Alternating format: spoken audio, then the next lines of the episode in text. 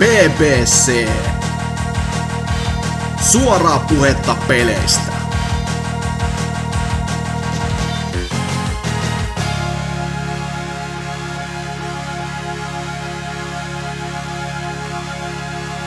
Ulkona paistaa aurinko, taivas on täysin pilvetön, lämpötila on semmonen, ää, mitä se tuossa sanotaan, 21 astetta tälläkin hetkellä, että mikä onkaan parempaa kuin istua sisällä ja puhua paskaa videopeleistä. No, monikin asia, mutta nauhoitellaan nyt tässä jakso ensin. Tervetuloa BBCn jakson numero 309. Ja tällä kertaa täällä kesäisissä tunnelmissa meikäläisen kanssa on pelkästään Lionhead.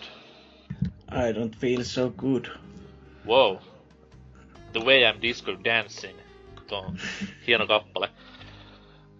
Tosiaan, Lionheadin kanssa täällä ollaan kahdestaan. Norsukampa tässä terve ja terve, mutta ei huolta.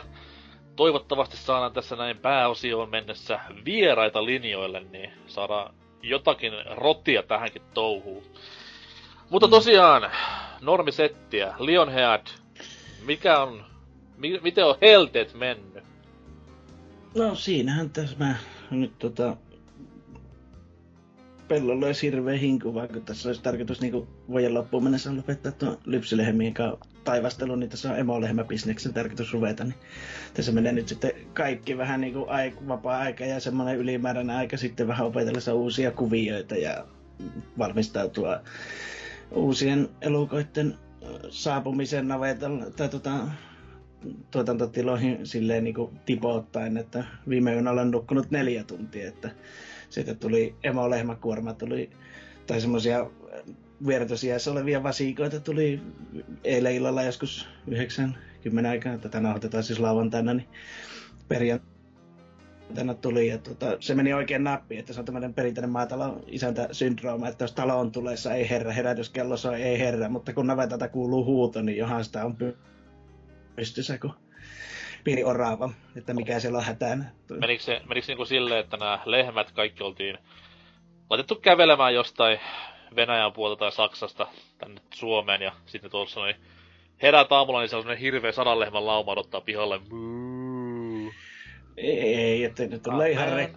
Ne tulee ihan rekka-autolla, mutta kun, tota, kun ne on tosiaan kun ne on liharotuisia, niin niiden, niiden tarkoitus on vaan kasvattaa sen vasikka. Sitten kun vasikka on tarpeeksi iso, niin se potkastaa maailmalle. Niin jollakin oli jäänyt tota, vähän tuo vierotus tekemättä, eli minä teen nyt sen vierotuksen siitä emästä. Eli se huut tulee huutamaan seuraavan kaksi viikkoa tuolla navetassa täyttää huutua. Että No, ei, ei siinä mitään hätää mutta niin se vaan nauta toimii. Että tätä varten on Jeesus-teppi keksitty. Joo, mutta se vaikeuttaa vähän se syöntiä. Ja sitten voi käydä niinku tuossa, jo varmaan, jos ei nyt ihan täysin uutispimennässä ollut, niin tuossa lähipitäjässä, että kuolee näläkkään 80 nautaa, että sitähän me kukaan halua, mutta Ei ole, kyllä, ei, kyllä, näin. ei kyllä hirveän hyvä viikko lehmille ollut, koska just oli tuo viime viikkoinen parinkymmenen naudan nälkiintyminen ja sitten oli tässä näin, onko se pari viikkoa sitten, kun oli tämä hukkuminen tulla Pohjanmaalla päin, missä veden paisumuksen alle jäi useampi karja. Mm, Sääli. mutta, mutta se parikymmentä nautaakin, niin se oli, se oli lähemmäs sata nautaa, että siellä on 80 kuollut lumeen alle ja tota, kuulin juttua tuosta yhdeltä tuttavalta, että se on se 80 alakantti, että niitä on kuollut pitkin syksyä sinne, mutta tota, semmoista se elämä joskus on. Että, No niin, nyt kunnon, kunnon niinku business mustamaalaamiset tähän näin peliaiheisen podcastiin liikkeelle. että Kyllä. Mutta se on sitä, kun isäntä väsähtää tai se kuvaa. Sitten tässä tapauksessa oli vaan se on, että No niin.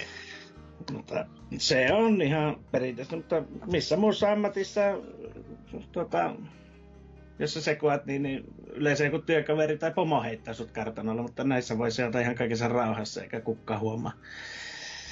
No, eiköhän maatarvike- ja elintarvikevirasto kuuntele tätä näin. Ja sitten kun huomaatte Lionheadin jutussa vähän sellaista pientä niinku heittelyä, mies vaikka niinku kehuu hyviä pelejä, niin sitten tiedätte, että nyt, nyt mennään tilalle ja homma poikki. Niin, no, mutta kuitenkin. Mutta mennään videopeleihin. Let's go.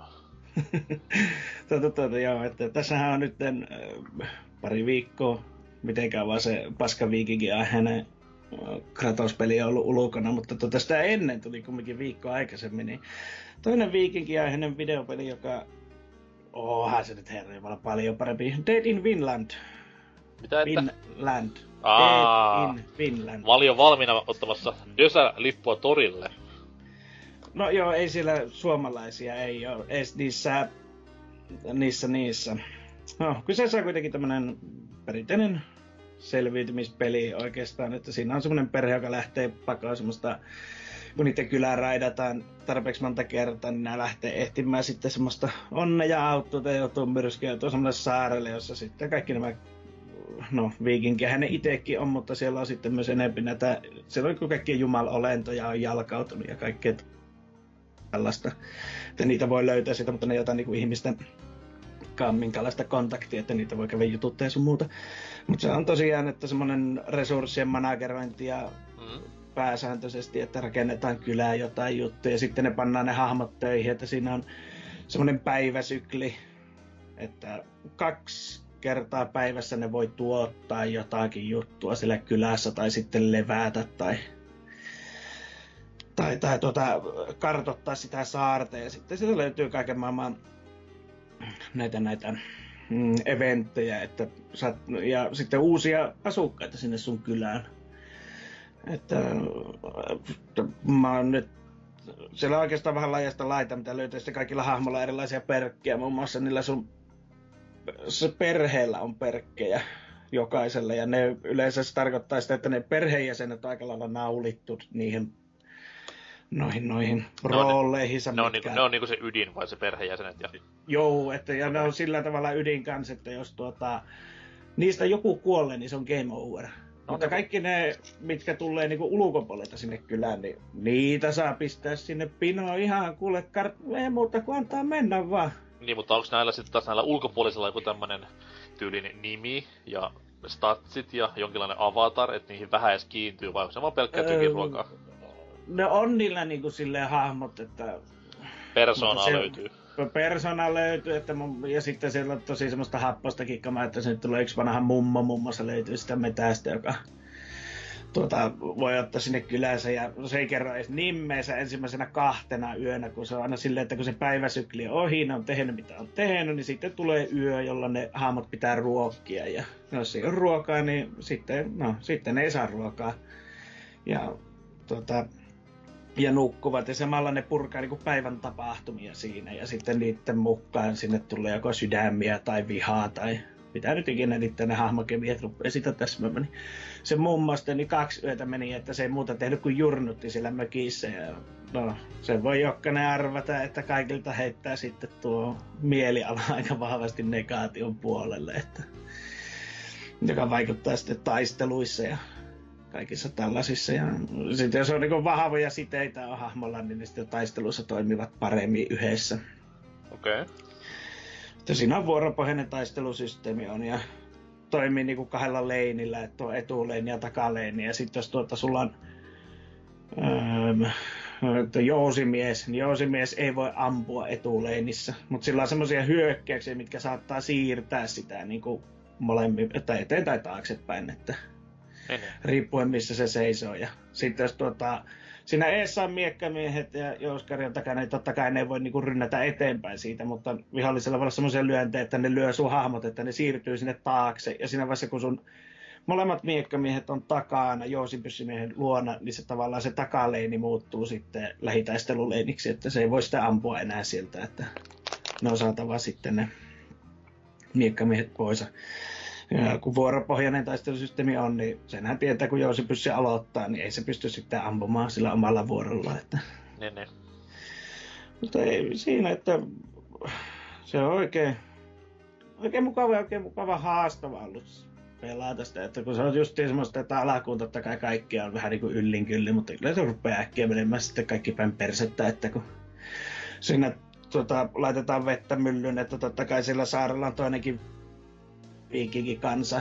Ja sitten se mies on sitä mieltä, että kaikki, jotka asuu tällä saarella, niin on hänen niin kuin, ö, orja, mutta se mm. nimittää niitä sijoiksi. Niin, niin, että niitä pitää tuottaa aina, onko se kahden viikon, joo, kahden viikon välein pitää tuottaa sillä aina jotain ryönää ja se käy sitten hakemassa se Mitä, Että- mitäs tälle niinku teoksella oli hintaa? Se on siinä parikympin hujakoilla. Niin, niin ettei mikään tommonen isompi investointi. Ei ole mikään isompi investointi. Oikeastaan ainut, josta mä sitten edes huomasin koko pelin, eli PC Gamerista vähän niin kuin hehkotteli silloin, kun se tuli ulos, että, Mm-hmm. että silloin vaan katteli, että tota edetteli näyttää kivalta ja justiin tommonen mm, resurssien viilaaminen niin oikein, oikein mukavaa. Josta, josta päästään sitten toiseen resurssien viilaamiseen, eli Battletetsiin. Okei. Okay. Eli tämä Mekha-peli, mikä tuli nytten kanssa pari viikko sitten, pari viikkoa sitten.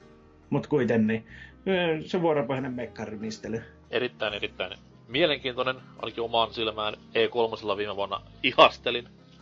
Kyllä, ja onhan se ihan, en mä, mä ymmärrä miten se on niin raskaa oloinen, että niinku pelata, että, tai niinku se peli itsessä on niin raskas, että tuntuu, että tuo kone ei jaksa sitä pyörittää, että se on kyllä yhtä, yhtä tuota huutamista tuulettimien osalta koko ajan, vaikka se nyt ihan niin kaksisen näköinen mun mielestä ainakaan on, mutta on siinä paljon yksityiskohtia sillä niissä mekhossa ja sitten tuo nuo, nuo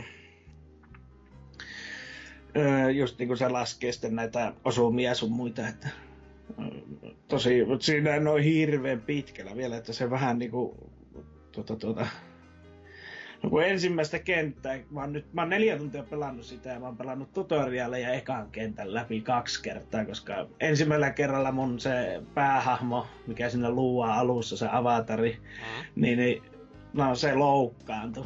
Niin, niin se, se on 30 päivää pelistä pois sinne pelimaailmaan aikaa. Ja sit sun pitäisi palkata uusi kuski siihen, että sä saat täyden kroupin niitä mekhoja sinne rymistelle, että sulla on jotain mahdollisuuksia. Eli periaatteessa niinku vetää semmoisen hyvän linjan käytännössä niinku mekhan ja sitten näiden ihmisten NS-ohjaamisen välillä. Juu, että se joo, ja se, se on, niin sulla on se ihmisavatari aina joka mekhassa, mutta Mm.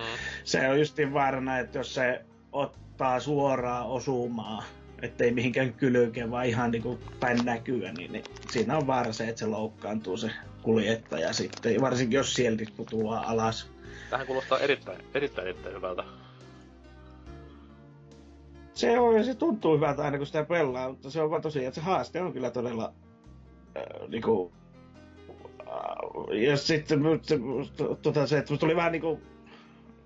Kun mä en ollut mitenkään niinku hirveästi videota monta katsonut se, että kuin pitkälle se yksi tehtävä jatkuu aina. Mm. Että sulla on se, että no niin, että nyt tehdään tämä juttu, ja sitten sä käyt sen tekemässä, niin sitten pitää päästä niinku vielä pois sieltä kentästä. Niin, mutta toi on sitten taas, Mekhoihin kuuluu semmonen tietty hardcoreus, että Mm. tämmöiset Zone of the Endersit sit on näille kasuaaliryökäleille, mut kyllä Mekha on niinku tosimiesten genre kaikin puolin. Saa olla vaikea ja saa olla haastava. Saa, sehän se on, että saa nimenomaan ollakin, mutta tosiaan kun en mä tiennyt sitä, niin kuin sitä tehtävärakenteesta, että miten se toimii. Että, että mä aletin, että se, että kun sulla on tämä tehtävä, sä käyt tuhoamassa tuo ja tuo, niin sitten kun mä käyn tuhoamassa sen, että se olisi loppunut siihen, mutta ei vaan sitten se jatkuu, että sitten tulee joku ran, eh, eventti tulee sinne kenttään, että sinne tulee jotain muita vihollisia tai tankkeja rymistää jostakin laajasta ja sitten pitää vielä ne tuhota ja sitten lähteä vasta pois sieltä alueelta. Että tuli otettua sitten vähän niin kuin turhia riskejä sitten sen takia, että ja ne oli erittäin, kun mä olin lahtellut silleen, että no tämä nyt kun mä tuhoan ton, niin se on niin kuin tehtävä siinä sitten, niin jätin sitten sen mekkani semmoiselle hollille, että sieltä kentän laajasta tuleva tankkirykelmä, niin pääsi sysäyttää sitten koko laitallisella selkään. Niin, niin senhän nyt voi jokainen arvata, miten siinä sitten kävi, että paskaksihan se meni. Ja, ja. No, ei siinä. Hyvä, erittäin hyvä taktinen vuoropohjainen sotapeli. Tai no, mekhapeli. Pissiero. Mm, joo, no, mutta no kyllä, kyllä me mainitaan Bullet Vitsistä vähän sen, koska Dynähän sitä tuolla Discordissa silloin joku aika sitten, että tämmönen herkku olisi tulossa parin viikon päästä. Ja sitten kattelin sitä silleen, että joo, joo. Sitten siinä joku vitsaili, että kai Leoni ostaa tuonne, että näyttää ihan sen peliltä. No, tässä oli viikko sitten, niin oli vähän, no, rap, repeillä oli tota lauantai-aamuna ja muistelin sitten tuli yhtäkkiä niin salamakirkkattavat, että vittu, julkaistiinko se jo muuten? Sitten vaan sinne kahtoon. 15 euroa. No, kai tuosta niinku se 15 euron verran riittää hupia. No se kyllä nimenomaan, että sitä riittää se 15 euron verran hupia, mutta joka siitä aikoinaan maksoi niin joku täyden hinta, niin voi pojat. Eli että kyseessä on tämä kolmannen persona. Mä en tiedä, onko siinä haluttu vähän niinku bajonettaa tai jotain tällaista? Ei, siis sehän tuli niin paljon se... ennen. Se tuli 2006, mutta sen alun perin Japseessa, että ei sit... Bajonetta oli silloin vielä pilke Platinumin silmäkulmassa. Joo, mutta vähän siinä tuli semmoinen fiilis ja mutta kuitenkin nyt onhan se, se on ensinnäkin se on ihan älyttömän kankea, aseet, aseet toimii ihan täysin niin kuin sille, että se on ihan täysin arcade-räiskintä. Ei siinä oikeasti siinä pelissä ole kohokohtia muuta kuin molemmat pomotaistelut, mitkä siinä on. Niin ne on hyviä.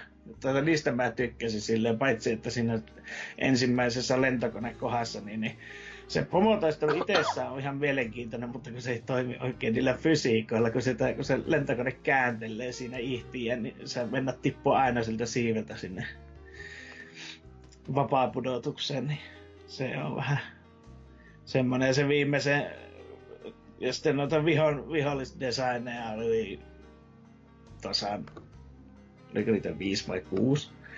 Et, ja se peli kestää kuitenkin kymmenen tuntia, niin se on aika, se on aika puuduttavaa loppujen lopuksi. Mutta osinhan juovat ympäristöt. Että kun heittää tornadoa kehiin, niin tuota, se silippoo kaikista taloista katot ja seinät palasiksi. Että... Mulle, ei ja... mulle ei mitenkään niinku että mikä tämän pelin se uusi julkaisun idea nyt oli. Tää, tää haukuttiin silloin ihan lytty, kun tämä ilmestyi, ja niinku, kuka tätä kaipasi PClle enää?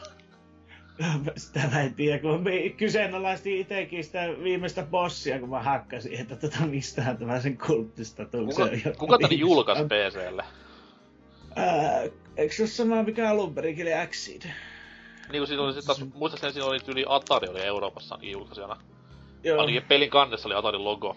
Mut Exceedistä varmaan, no niin Exceedin totta kai putsaa mm. varastoja ja heittää kaikki vaan ilmalle mitä saa. Et.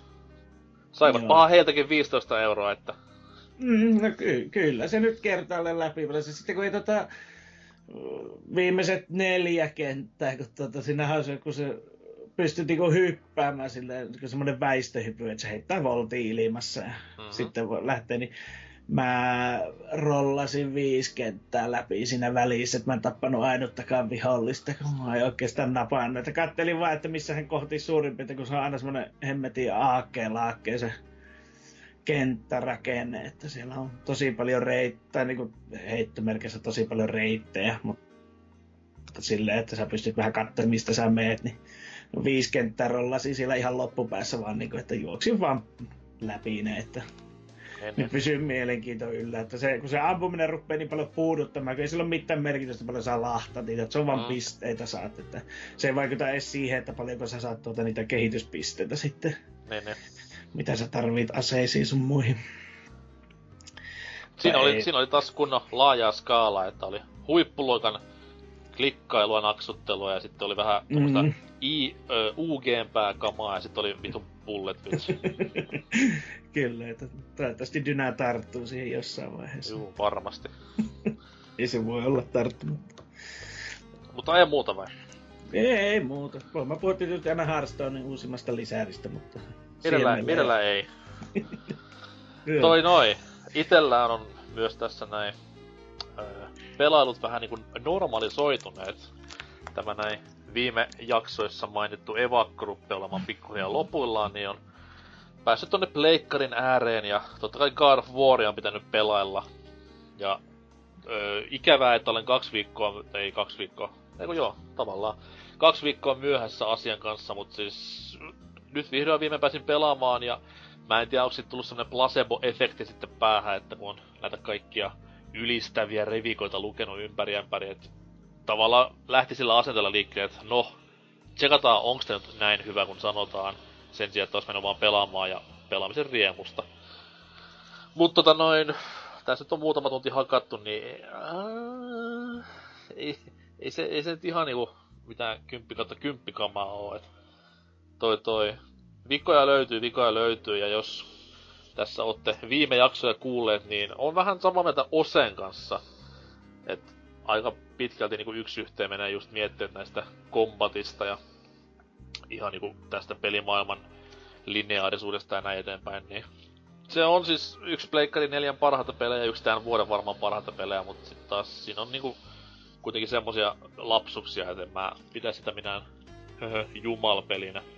Si. Tota noin, komba, kombatti kondikseen mun mielestä, niin että se kombat tuntuu hyvältä joo, ja kuulostaa hyvältä ja näyttää hyvältä, mutta sitten taas näin niinku muutaman Dark Souls ja Bloodborne ja Niohin pelanneena, niin on se aika kökköruli loppupeleissä. Et sitä samaa nappulan rämpäämistä mitä ennenkin, ja sitten kun löydät sen yhden toimivan kaavan, niin se on sitten niinku siinä. Sä et ollut pelaamassa kuitenkaan vielä vai? Ei, mä oon vähän sama homma kuin kaikki Sony yksi oikeuksien kanssa, että kohta niiden hinta putoo puoleen, että... Tottahan tuokin, tottahan tuokin. Mut... En, en, en näe järkeä supporttaa, kun eikä se on mennyt muutenkin hyvin. Ja toiseksi niin ei nyt ihan hirveästi vaikka kuin puhutaan, että se on just, että se olisi niinku erilainen verrattuna, kun ei se kolmonen kaiken napannut, niin sitten taas kun se justi se kompatti, se justi vaikuttaa semmoiselta ihme hybridiltä, että se ei oikein ole semmoinen soulsimainen, mutta ei se ole kunnon häkkäslässikään, että ei, se, on sitten... tämmönen, tämmönen sinemaattinen seikkailupeli, niin kuin nyt Sonilla on muotia julkaista, että se on nimenomaan, siis siinä on helvetin siistiä se tämmönen pikku nyanssi, että kamera ei kertakaan mene pois päältä, tai kertaakaan kertakaan, mutta siis tälleen tuntuvasti, että se peli alkaa klapien hakkuulla, totta kai miesmäisen tyyliin, ja sen jälkeen niin ani harvakseltaan tulee semmoisia kohtia, missä kamera leikkaisi pois päältä tai päälle. että se koko ajan on niin yhtä, yhtä pitkää kamera-ajoa se peli, mikä on semmoinen tosi siisti detalji ollut tähän asti. Mut sitten nimenomaan just se, kun se on niinku... Totta kai pitää arvostaa sitä, että he otti tommosen riskin ja muutti niinku täysin genret päittäin. Et tommosesta kunnon hack and slash meiningistä kiinteällä kamerakulmilla tämmöiseen niinku elokuvamaiseen kerrontaan, niin on se totta kai iso riski, mikä näköjään kannatti, mutta sitten taas se, että kyllä sit puuttuu se God of War viilis hyvin paljoltikin. Et välillä tulee myllykohtauksissa semmonen, että okei, nyt tää maistuu vähän God of Warille niin kuin ennenkin, mutta sitten taas lässähtää siihen vitun väsyneeseen dialogiin, mitä tää Kratos ja hänen poikansa sitten käy keskenään. Et se on hyvinkin myötähäpeää ja tämmösiä krinke-juttuja aikaansaavaa. Et poikanappula yrittää olla siinä innoissaan ja kysellä isäpapalta juttuja, niin isäpappa on murisee. Ja kun vanhoissa peleissä se Kratoksen äijäily oli se sopi siihen teemaan, koska mättö oli koko aikaista. Mutta tässä kohtaa, kun se yrittää vähän tuommoista niinku tunnelmaa luoda se peli ja sitten siellä vaan niin ei se, ei se vaan tietenkin toimi. Tää nyt oli makuasia täysin, mutta ainakin omaan korvaan rupeaa lähinnä ärsyttämään tämä Kratoksen murina. Boy. No, no boy, boy meemi on boy meemi joo, mut ylipäätään siis tämmönen, että jos poika kysyy silleen, että hei isä, miksi tuo puu on tuon näköinen ja sinun pitää ensin oppia se ja se ja se ja et ole vielä valmis siihen ja siihen ja siihen. Mä vittu vasta siihen kysymykseen ääliö, että tää on ihan aivan perseestä. Kunnon isä ja poika suhde. Että... On, siis ihan kuten Kaurismäen leffa katsoa sille parhaimmillaan, että huonolla tavalla siis tässä mm. tapauksessa. Toi toi, mut siis kaiken puolin niinku videopelinä pätevä, mut ei todellakaan niin kova nime, nimi, mitä annetaan ymmärtää. Että pelaan, pelaan silti läpi ja tulee varmasti nauttimaan ö, myös loppuhetkistä. Onko se arvosteltu pelinä on hyvänä elokuvana?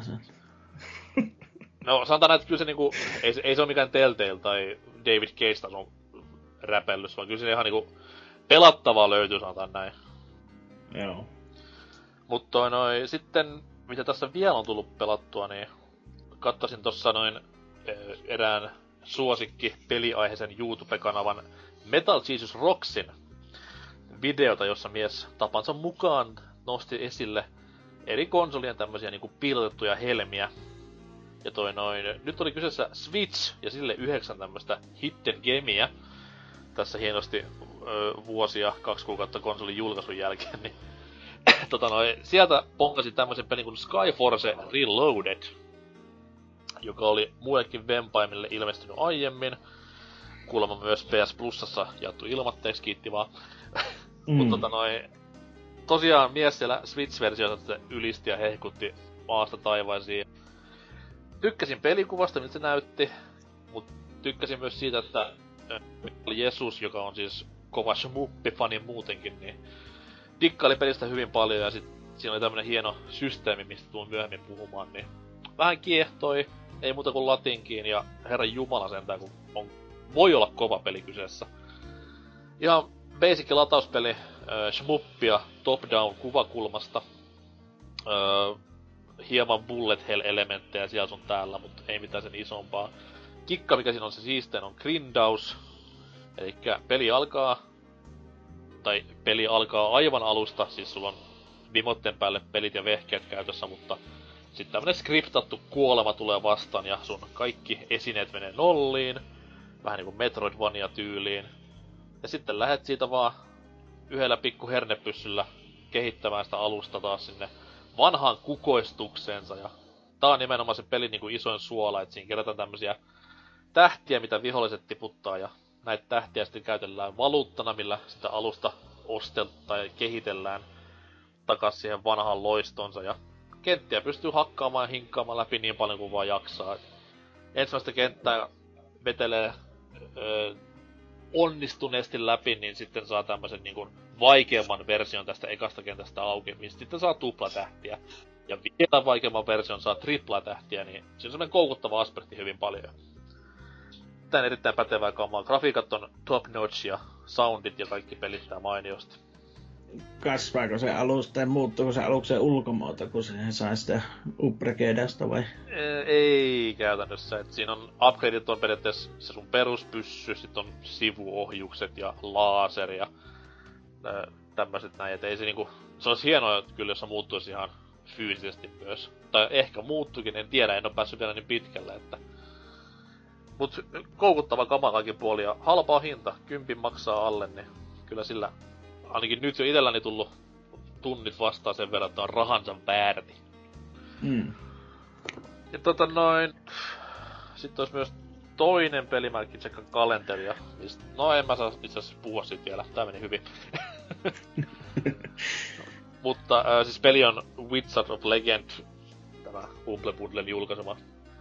Tulee tossa ulos nauhoitus, äh, korjaan äh, jakson julkaisuviikon tiistaina, niin menkää silloin Fintendo.fi-sivustolle lukemaan revikkaa tästä Dungeon Gravelerista, että mitä olin mieltä.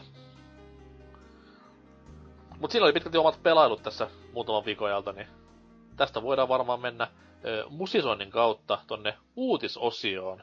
Tsekkaamaan vähän mitä on tapahtunut muolimalla ja lähellä. Let's go!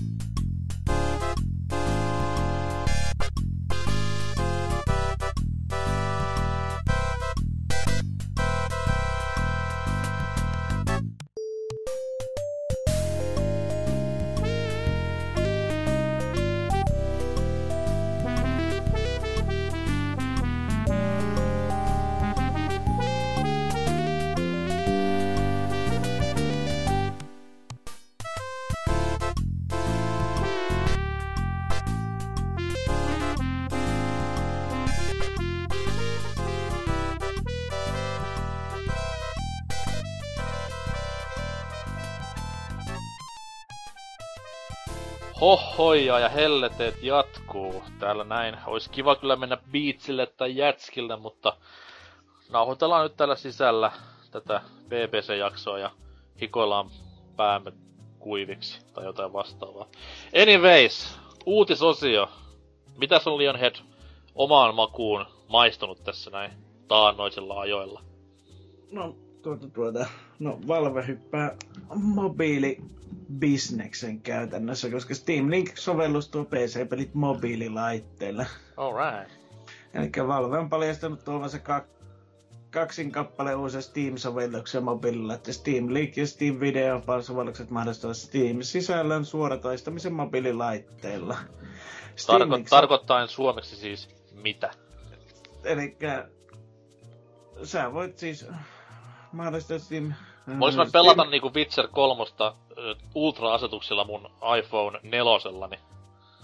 No, sä pystyt lähettämään lähiverkon yli sitä pelikuvaa sun puhelimeen. Aa, pelikuvaa vaan. Bullshit. Niin, että kyllähän se nyt pitäähän sitä melko paljon pakata, että se varmaan näyttää ihan samalta kuin jollain Pentium 486 yrittäisit tuota,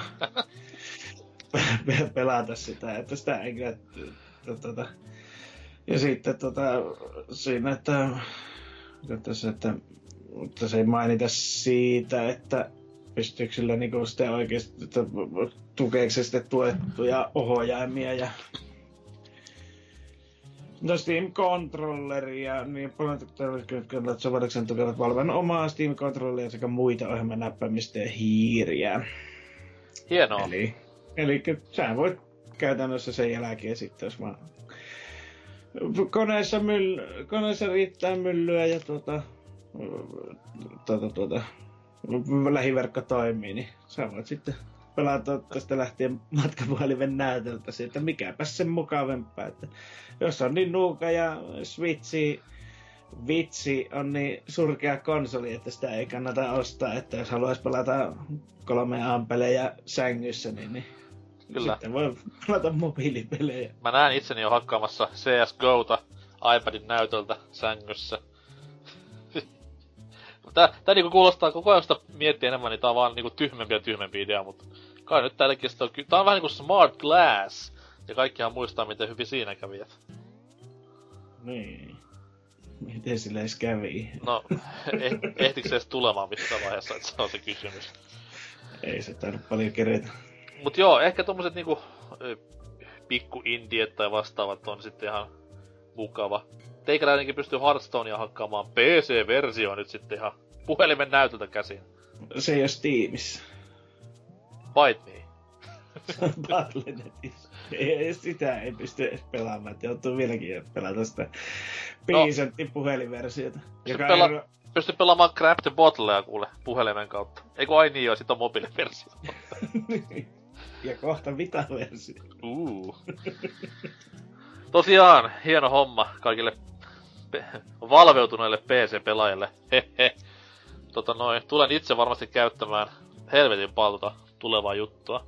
Jos joku niinku keksii järkevän käyttötavan tolle, niin pistäkää kommenttikenttään viestiä. Mulle ei mennä mitään mieleen, että miksi tommonen nyt pitäisi sitten olla käytössä.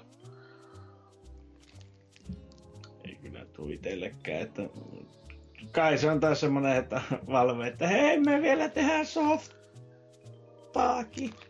hei me ollaan olemassa vielä. Me ollaan muutakin kuin tämä verkkokauppeissa isot alennukset. kyllä, kyllä. Koska tämmönen tulee, onko päivämäärää tiedossa? Ei oo vielä. No niin, sepäkin vaan. Ei, eikö hetken, on. Ensimmäinen toukokuuta. Ah. Hienoa. Sitten vaan koittamaan viikon päästä ja nauttimaan kännykällä PC-pelaamisesta. Mobiilipelaaminen on kuollut. Öö, kuolemisesta puheolle. Toi Nintendo Switch. Sillä on ollut ilmasta pelata netissä tässä näin viime aikoina ja julkaisusta lähtien. Vaikkakin Nintendo on lupaillut, että kohta kuule raha rupeaa vaihtamaan omistajaa. Nyt sitten vihdoin viimein, vaatimattomasti vuoden ja kaksi kuukautta myöhässä, tai korjaan myöhemmin, Nintendo on virallistanut tämän tulevan online-palvelunsa ja sen sisällöt ja hinnat. Että onhan tossa nyt huhuja pyörinyt ympäri ympäri verkkoa jo vuoden päivät ja muutamia ihan tommosia virallisia speksejäkin ollut, mutta nyt on sitten ihan niinku mustaa valkoisella myös firman itsensä puolesta. Toi toi, tosiaan, Nintendo Switch Online on härpäkkeen nimi. Ja sinne sitten tulee tämä vuosimaksu, tai sen voi myös käyttää kuukausimaksuna jos haluaa, mutta se on juurikin sitä, mitä ollaan aiemminkin il- ilmoiteltu.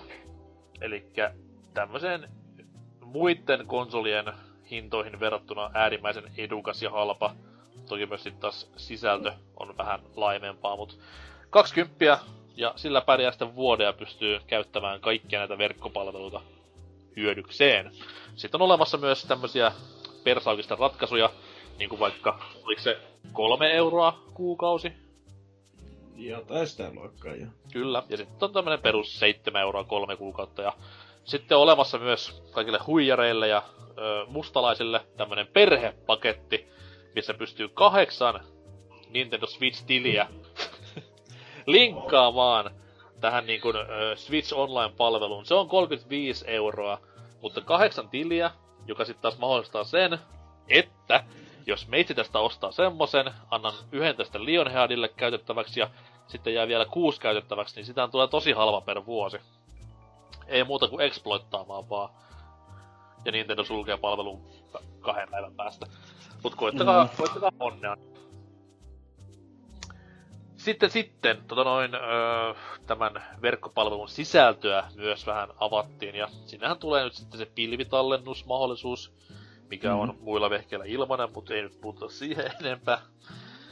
Toi toi, sitten tulee totta kai tämmöisiä kivoja alennuksia Switch Online-palvelusta maksaville. Eli maksan rahaa, että saan tavaraa halvemmalla, niin plus minus nolla. Anyways, mutta ainakin se, mikä niin eniten kiinnostaa tässä hommassa, on nämä ö, klassikkopelit, mitä sinne tulee. Eli nyt paljastettiin tämmönen NES-pelien linjasto, missä luvataan olevan 20 peliä 8-pittiseltä matolaatikolta. Ja ei pelkästään vaan nämä niinku emulaatiokäännökset näistä peleistä, mitä on nähty jo Nintendo 1, 2, 3, 4, varmaan viidellä eri vehkeellä. Mutta siinä luvataan tämmöisiä verkko-ominaisuuksia, on sitten niinku leaderboardi, on co on ties mitä sun tätä, mutta tämä on niinku semmonen, mikä itseäni hotsittaa, koska muutamat kasipittisikin pelit on kuitenkin sen verran kovaa valuuttaa, että kyllä niitä olisi kiva pelata öö, monin pelinä, jota ei koskaan niissä peleissä aiemmin ollut, niin erittäin erittäin innolla odottelen tätä näin. Pelejä, mitä sinne on sitten julkistettu, on Balloon Fight, missä toivottavasti on online co-oppi. Dr. Mario, missä sitten on varmaan leaderboardit ja se online versus-moodi. Sitten on Super Mario 3, Donkey Kongi, Ice Climberi, Zelda, älä kysy mitä siihen tulee nettipeli. Mario Brosia, siis tätä fucking alkuperäistä, missä mennään putkien kautta ja ravut ja kärpäset tulee vastaan.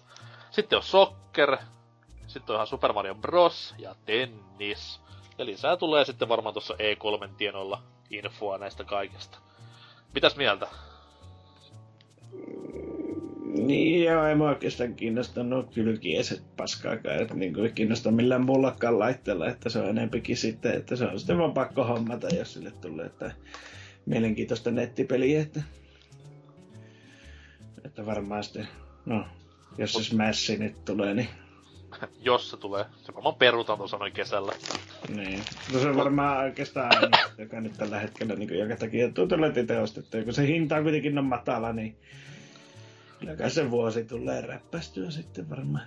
Niin, mutta sit, vaikka se hinta on matala, niin jos on kuitenkin semmonen henkilö, joka ei yhtään pelaa Switchillä nettipelejä, niin kyllä se kuitenkin, miksi vitussa me mistä mm. se 20 siihen? Et saa nähdä sitten niinku moniko pelaaja vähän niinku aina tippuu kelkasta, koska on se kuitenkin, vaikka nyt tietäjät tietää ja ihan peliaiheisia saitteja lukemalla, taitaa jopa Nintendo itekin olla tunkenut tämän ilmoituksen kaikkiin peleihinsä, että muistakaa, että ei ole sitten loppuelämän tämä ilmanen, vaan tulee jossain vaiheessa maksamaan, niin kyllä se kuitenkin jollain lailla on sellainen kömpelö juttu, että fuck, tässä on menty puolitoista vuotta nyt ilmaisella ja sitten yhtäkkiä vaan etpäs enää rahatta tätä tee. Miten se tuota, aikanaan tulla Pleikkari kolmosella sitten oikein toimi se touhu, että niin no, siellä, mutta vai oliko siellä, että ne sitten se pysyy ilmaisena ne, jotka oli julkaistu se ilmais aikana vai? Joo, siis Pleikkari kolmella se ei ollut mitenkään pakollinen, eikä ole tänä päivänäkään. Et sillä pystyy. Ja mut sitten taas silloin tuli tämä laaja, laaja, laaja, iso, iso, iso. Se tietomurto, niin kyllä siinä kohtaa ihan mielellään maksakin. On vähintään sit tietoturvasta, että Mut joo, kyllä toi nyt itekin ostaa, mutta Nintendomaisen tyyliin vaan tää on niinku tehty äärimmäisen typerästi tuo homma. Niin, mutta onhan siinä sen porkkana, että jos sinne just ympää noita vanhoja kasia. Sitten ehkä jos vaan tulevaisuudessa 16 bittisten pelejä, niin aika monelle ja se kun vielä tekee sen silleen, että ei pistä myyntiin niitä sinne kauppaan itsessään, vaan jättää ne kaikki sen tavallaan kuukausimaksun taakse, niin kyllä mä luulen, että sinne totta kai nyt vinkujat vinkuu ja mutta Nintendo Caravani sen kukku lukee, että sitten ne maksaa kitisteeseen parikymppiä, että ne saa vuoden pelata Marioja. Mikä ei Nintendo paljon kiinnosta. Että. Ja sehän tässä niinku uutisen yhteydessä tuli vielä ilmoitettua ihan firman toimesta itsessäänkin, että Virtual Console on nyt kuollut sellaisena, mitä se on tunnettu tässä ö, kohta, no reippaastikin yli 10 vuotta olemaan. Et ei tule enää näitä kaikkia samoja pelejä, mitä kolmelle aiemmalle vehkeellekin on tullut. Et nyt sitten jatkossa mennään tämmöisiin just ö, rykelmäpalveluostoksiin. Et Segahan on tekemässä vastaavaa ja sitten on nämä Neo Geo pelit, mitä Switchilläkin on paljon ollut, niin toimii kyllä ihan yksittäisjulkaisunakin. Toki jos hintaa saisi vähän rukattua olemassa vielä, niin olisi tosi kiva. Koska mä en lähde mistään niin Nessin pelestä 7 euroa tai edes femmaa maksamaan. Et SNESin pelestä joistain joo, mutta sanotaan näin, että jos ne rupeaa julkaisemaan yksittäisenä vanhoja klassikoita, jos ei niissä mitään uutta ole, niin saa pistää myös hintaa olemassa reippaasti. Mutta anyways, näihin hommiin palataan sitten syyskuussa, kun koko tämä Nintendon verkkopalvelu käynnistyy ja siellähän kovimmat salaliittoteorio... Wow, salaliittoteorisoijat, Jeesus sentään, niin toi, siellähän kovia fiilistellään, että Smashin julkaisuun olisi just tämä palvelun launchi tulossa, et kovaa kiirettä saa pojat pitää, että jos Smashista nyt ekat matskut näytetään E3-messulla kuukauden päästä ja sitten siitä pitäisi kolmen kuukauden päästä tasan jo peli julkaista, niin kyllä haipakkaa pitää pojilla. Mutta se vähän niinku silleen se... No, niin, no, se vähän niinku firma taas vähän semmoinen sekamännä ratkaisu, että jos ajatellaan, että se mässi tulisi niinku kuukauden päästä siitä, tai niinku, että ensin julkaista se peli ja sitten vasta se muuttui saman tien maksulliseksi, että se olisi paras justiin, että tulisi vaikka samana päivänä nyt tai sitten Joo, siis jos se on yli viikko ennen, niin se on ne, haha, tässä on teaseri, ja loput niin. sitten, haha, ostakaa tämä. Et... Mut mä en todellakaan usko, että Smash tulee... Mä en, mä en edelleenkään usko, että Smash tulee tänä vuonna. Et kyllä se kuitenkin on sen verran rankka pelisarja ollut tähän asti, että ei ole koskaan ollut myöhästymättä, niin eiköhän tälläkin kertaa, mutta... Anyways, katsellaan syyskuussa, että Nintendo online-palveluita enemmän, niin voidaan antaa lopullinen tuomio. Paskahan se tulee olemaan, mutta kuitenkin mutta tota noin... Kaataa sen lanssipäivänä. Kyllä. Sitten maksaa 60 sen jälkeen. Servut tarvii tilaa, vali, vali, vali. Mut mennään me tästä tuohon mainostauolla ja pureudutaan sitten sen jälkeen tämän ö, viikon pääaiheeseen, joka siis meillä on vuosipäiväjakson kunniaksi ö, kaksivuotispäivänsä viettävä Doom. Ja älkää nyt siellä naavaparat ruvetko itkemään. Kaksivuotispäivä tarkoittaa tämän viimeisimmän Doomin kaksivuotis vuosipäivää. Mut puhutaan me kuitenkin vähän vanhemmista Doomista sitten silloin pääosiossa, koska kaikki nyt tietää, että on uusimman Doomin kiemurat ja kuviot. Ja sitä varten meillä tulee linjalle myös asiasta hieman enemmän tietävä erikoisvieras, joten kuunnelkaa musiikkia, oppikaa mainoksista ja palataan sitten asiaan sen jälkeen.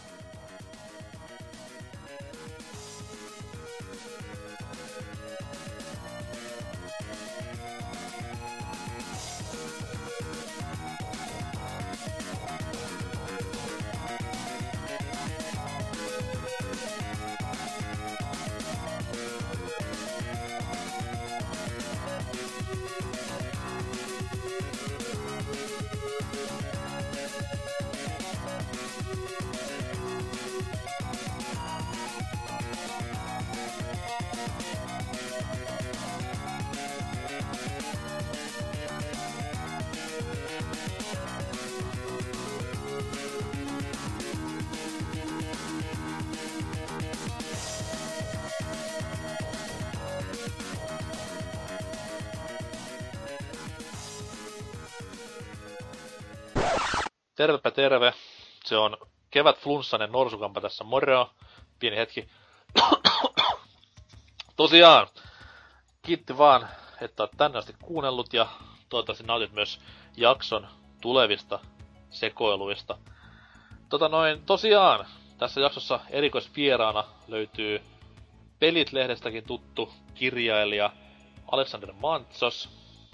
Hänen tuotoksiaan kannattaa mennä tosiaan katselemaan Pelit-lehden historiasta kuin myös miehen duunalemasta kirjasta, jota löytää ihan hyvin varustetuista kirjakaupoista ympäri planeettaa.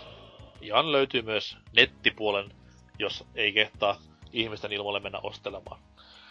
Mitä sitten tulee bbc No ei paljon mitään, no ei kai. Öö, totta kai niinku normisetti jatkuu.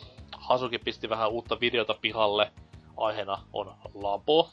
Jos haluaa katsoa, kun mies kärsii tunnin verran askarellen ja paskarellen, niin menkää ihmeessä YouTubeen chiikaamaan. Tai ihan meidän saitilta pelaajapodcast.fikin tuo video löytyy. Mitä sitten muuta? Öö, viikkoblogi on muuttanut muotoaan. Se on tällä hetkellä E3 Hype viikkoblogi. Eli tässä kun on apottiaralla kuukausi tonne ensi kesän E3-messuihin, niin nyt jo aloitettiin tämmönen hullu rummutus sen takia. Ja siellä sitten löytyy esimerkiksi viime viikolla tekstiä siitä, mitä nyt näiden kolmen suuren konsolivalmistajan pitäisi tehdä tulevilla E3, jotta maailma olisi parempi paikka elää ja meillä pelaajilla parempi tai paremmat oltavat elää.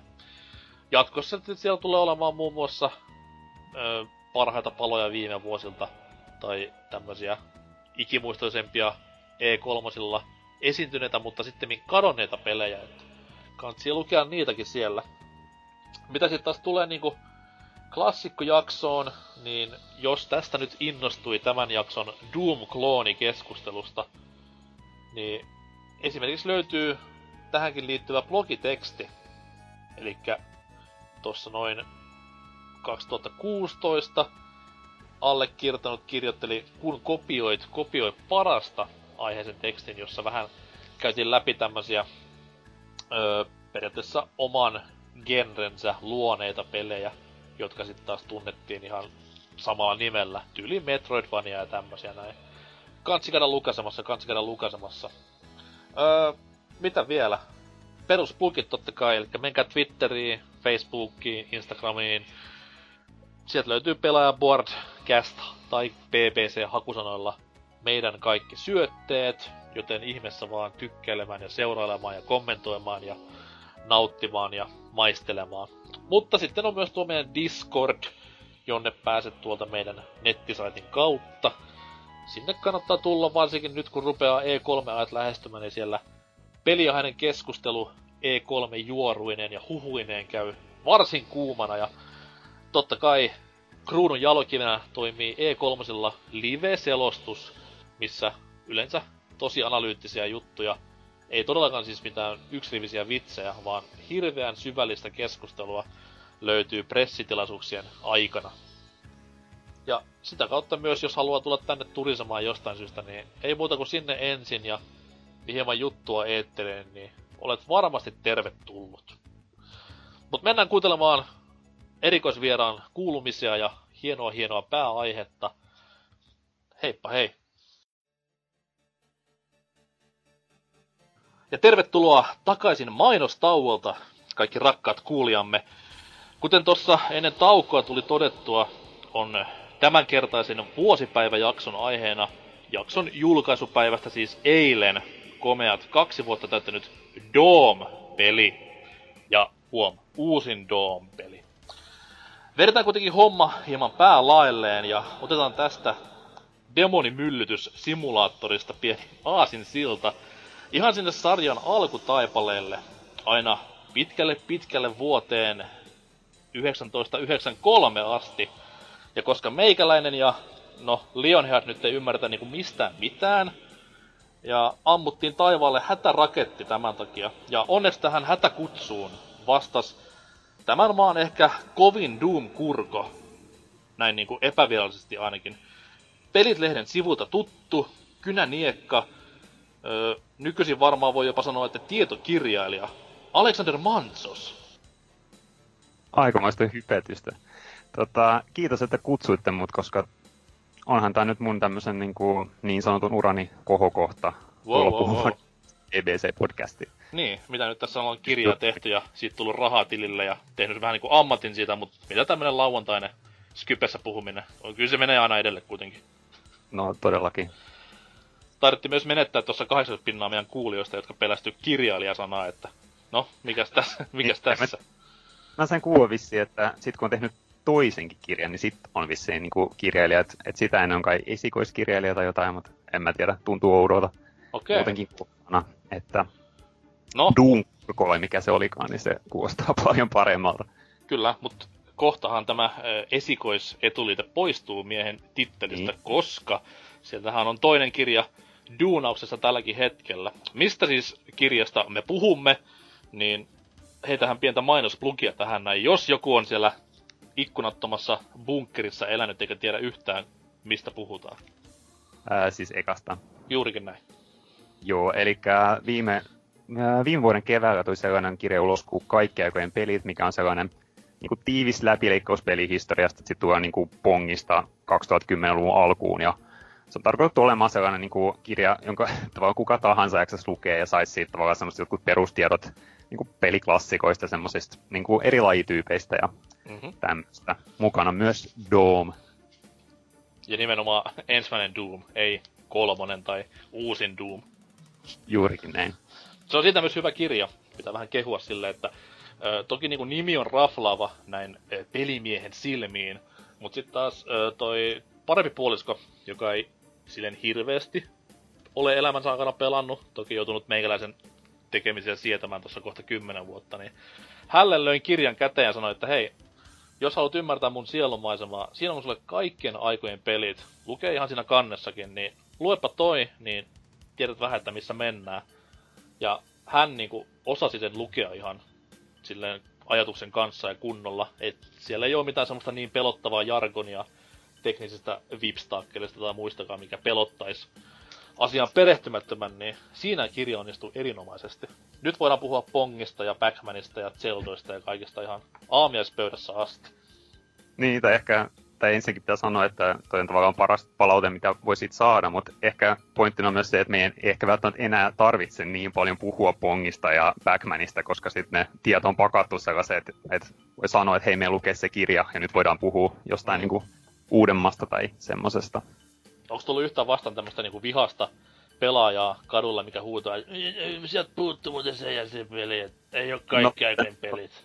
sitä kommentoinut on sanonut, mutta siis voihan se niinku alkujakin mahdoton tehtävä, että jos mä nyt tekisin toisin, niin olisin varmaan niinku neuvotellut, että se olisi ollut niinku isompia sitten, että tota, että olisi ollut enemmän kuin 30 peliä, koska onhan se nyt, se on vähän, mutta, mutta mä tavallaan toivon, että ihmiset tajuaa, että ei tietenkään voi kattaa ihan kaikkea, mutta siis kuitenkin sellainen jonkinlainen perusta.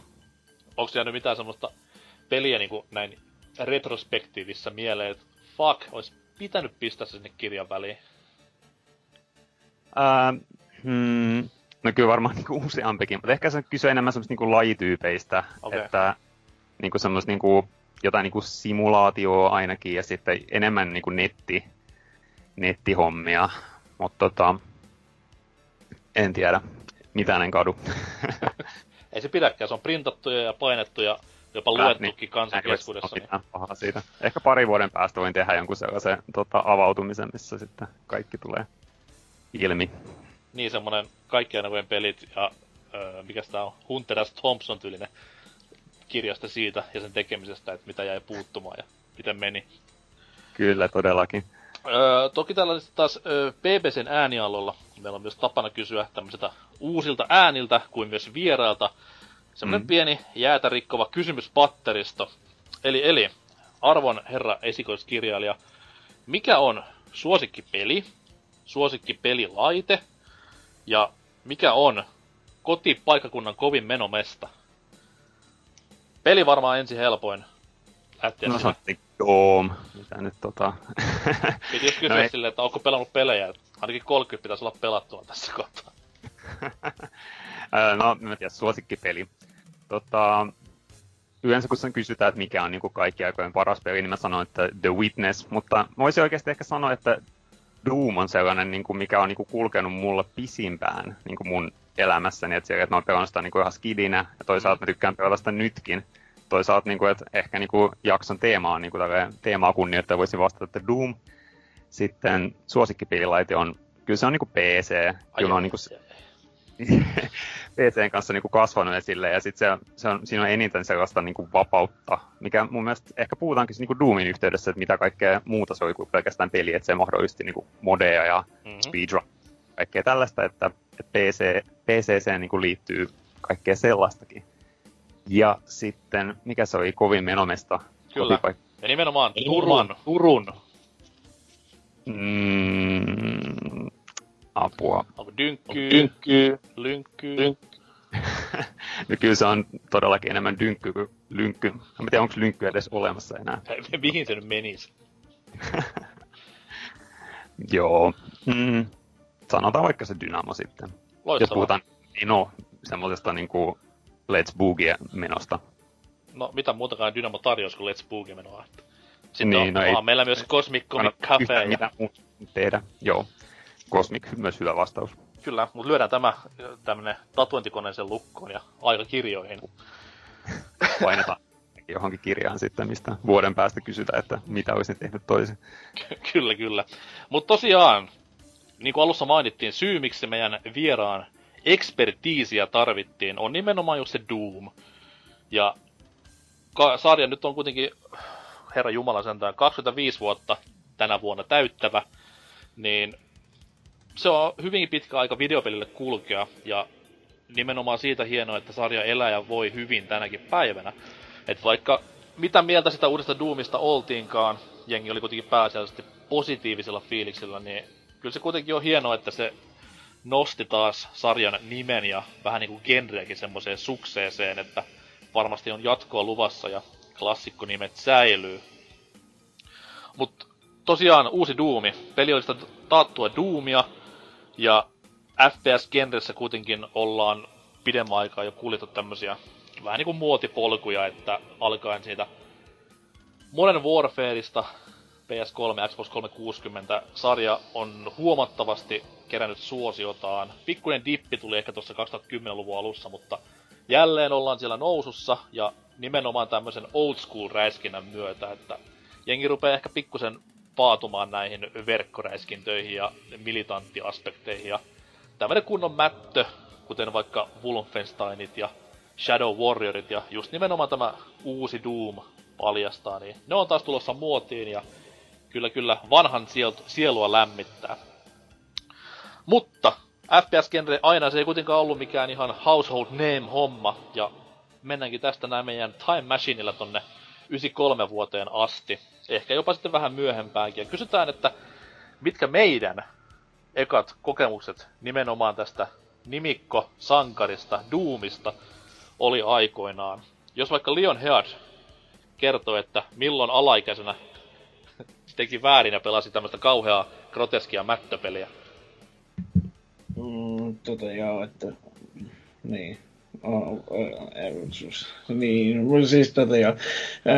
Ala-asteella muinoin oli tota, tämmönen näitä näitä vielä vanhoja MS-DOS-koneita, koska pikkukylä ala-asteellahan ei tota, päivitetä kaikkia koneita kerralla, vaan sinne tulee aina tipouttaa niitä, että siinä oli tullut jo Windows 95 ja näin pois, että mä olin joku 7-8-vuotias silloin, kun mä oon sitä päässyt ensimmäistä kertaa pelaamaan, että oli isompia luokkalaisia siellä messissä, että tämä on joskus vuonna 97, 98. En ole todellakaan launchissa vaippa-ikäisenä ollut peivaamassa, että tuota, se olisi vaatinut pikkasen enemmän paneutumista. Oliko sulle, oliko sulle tuttua niin kuin No tässä tapauksessa voidaan sanoa varmaan, oliko Wolfenstein tuttu tätä ennen, vai oliko Doom ihan ensimmäinen? Doom oli itse asiassa ensin. Okei. Okay. Että Wolfenstein tuli vasta sen jälkeen. Että toki ne kaikki oli niillä ala-asteen tietokoneella asennettuna, mutta kun ne vanhemmat aina pelasivat näitä justi Doomia vetivät pääsääntöisesti, niin sitten se selkeästi, kun eihän komentari kehotteita nyt on saanut enää, kun se oli kuitenkin jo kasvanut Windows 95 eteenpäin. Niin... Mikä? C, C12 kautta viiva kautta viiva. Niin. Herra Jumala pakkohan oli opetella, että ne sai päälle, ettei tarvinnut aina ruinata niitä, että tuota, Juu, juu, mulla, mulla on vieläkin vihko tallessa, missä on kaikki niin kuin vanhat Wacky Wheelsit ja Duke 3D komento riveineen käynnissä. Mitä sitten vieras?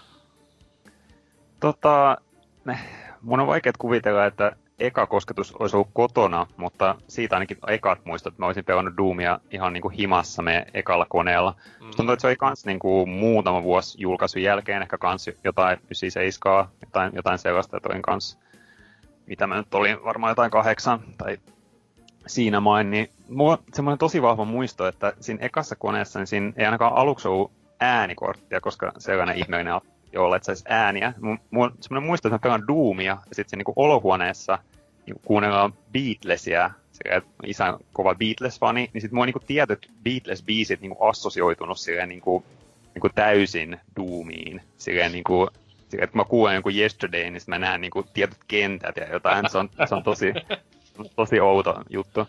Mutta sitten siitä tuli oikeastaan mieleen, että mä en ainakaan muista, että musta tuntuu, että sen pelaaminen tuntuu vaan hyvältä, että kun puhutaan, että, se oli semmoinen tosi väkivaltainen ja pelottava jotain, niin mä en muista ainakaan näitä kokemuksia. Että musta tuntuu, että se oli vaan jotenkin niinku hauskaa tai että siitähän näkee tavallaan, miten niinku pelit on pilannut aivot, ettei pysty näkemään. Mutta et, niin, tä, tällaisia muistikuvia. Beatles, Beatles Doom. Ja Doom. No kyllä, perusarvot jostain vuosien takaa. Kyllä, kyllä. Kyllä, kyllä. Tota no itellään, no, ei mullakaan mitään niinku launch ollut. Mä olin silloin mitä sanot olikaan, just just seitsemänvuotias. Mutta kuitenkin luin silloin jo äh, Pelit-lehteä, törkeä mainos tähän väliin. Ja siellä sitten oli tämmöisiä hienoja kuvia ja juttuja tavannut tämmöisestä hienosta, tai hienolta näyttäneestä pelistä, joka kuitenkin vähän toi mieleen semmoisen piirrettymäisen Wolf-pelin, jota alaasteen ATK-kerhossa jotkut isot pojat pelaili, mutta ei se nyt sillä hirveästi napannut itseään. Mä olin konsolimies kuitenkin silloin ja Super Mario vei kaiken ajan ja muutkin. Mut sit tota noin, se oli jossain Friendin kämpillä 95 vuonna, kun tää kaveri sitten näytti mulle eka kertaa ihan gameplayllä Doomia, istuin vieressä monttu auki, että eihän tämmöistä niinku voi olla olemassakaan. tää on vähän niinku se Wolfi, mutta tässä on kaikki niinku niin paljon siistempää ja parempaa, ja totta kai väkivalta oli se, mikä siihen eniten silloin viehätti jostain kumman syystä. Ja ei siinä. Kotiin mentiin. Meillähän Mikromikko ja pahemmin Doomia pyöritellyt. Just ja just Larry ykköstä. Niin sitten äiteen lahkeeseen roikkumaan. Ja ei muuta kuin kauppaa hakemaan SNESin Doom. Kyllä, eli siis mun pääasialliset isommat Doom-kokemukset on SNESin Doomista, joka on täysin niinku pakanallista jumalan pilkkaa, mutta näin se vaan meni. Ja se niinku riitti mulle silloin, mutta silloin tiedostin kuitenkin jo, että kyllä PC-versio on, olisi niin paljon kivempi vaan omistaa ja näin eteenpäin, mutta mentiin sitä SNES-versiolla, äh, jatkettiin sitä Pleikkari-version myöhemmin ja Doom 64, että itse omistin ihan ikiomana Doomin PC-version varmaan 2000-luvun puolella ensimmäistä kertaa, niin silloin oli tämmönen tietynlainen herätys sitä pelata, että tää on siltikin näin niin kuin 2000-luvun puolella parempi, mitä ne kaikki aiemmat versiot oli pelatessa. Hyvinkin, hyvinkin vääränlainen, tai lainausmerkeissä vääränlainen kokemus, mutta Doomi Mitäs Doomissa oli? Oliko siinä musiikki? Siinä oli Mus- musiikit, ja siis sehän on, Doom 4 on jatkoosa Doom 2. Ja Joo, se on ihan eri peli sillä mutta ää, mä tarkoitin sitä niinku SNESin Doomia. Ah, SNESin Doomia. Öö, toi, toi, toi, siinä oli totta kai niinku ääniraita No, en mä nyt sano, että se oli parempi kuin PCllä, mutta siinä oli eri musiikit huomattavasti. Okay. Ja koska puhutaan SNESistä, niin verta ei ollut nimeksikään, eikä mitään muutakaan tuommoiseen yltiön goreen liittyvää. Et sit kun ammuit vihollista, niin se vaan niinku kaatui selälle ja that's it. Joo. PC-versiossa hurmea gore lensi ihan... Ja muistaakseni jopa niinku toi moottorisaha oli hyvinkin nerfattu, että se vaan niinku tuli ruutu ja sillä tökittiin ja se oli siinä, ei mitään kummempaa. Mm, mm. Mutta Ehkä tota, muist, jossain käännöksessä tai jossain, niin sit siinä, siinä ei ole musiikkia tai siinä on jotain muitakin muutoksia, niin se tuntuu jotenkin, siis en ole itse pelannut, mutta nähnyt jostain videota, niin se tuntuu ihan tunnelma niin aivan täysin toisenlainen, mutta hyvä kuulla, että tässä oli sentään niin kuin, kuitenkin niin kuin pääosin tallessa henki. Joo, kyllä se niin kuin, sanotaan, Doomi välittyi kyllä siitä, mutta kyllä se kuitenkin kateellisena tsekkasin sitten naapuripihan poikia, kun ne siellä sitä PC-versiota hakkasi, ja oli se kuitenkin niin teknisesti ylivertainen, mm. mitä siihen kaikkeen tulee. Mutta sitten väkivallasta tuli totta kai mieleen se, että vaikka mullakin niin se oli se ensimmäinen juttu, mikä siinä kiehtoi siinä pelissä, että kun ei ollut näy semmoista ennen. Toki Mortal Kombat nyt oli silloin olemassa.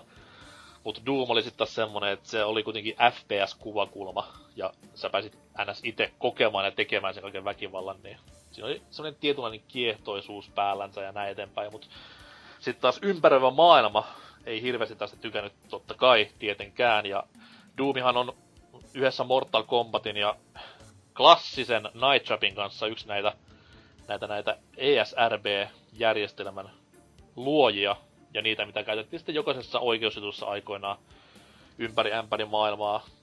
Ja hyvinkin paljon tämmöistä niinku, se sai pahaa reppiä, joo, mutta kuten me kaikki tiedetään, niin jos videopeleissä puhutaan väkivallasta ja se juttu menee mediaan, tai tuommoiseen iso mediaan, se on parasta mainosta myös pelille.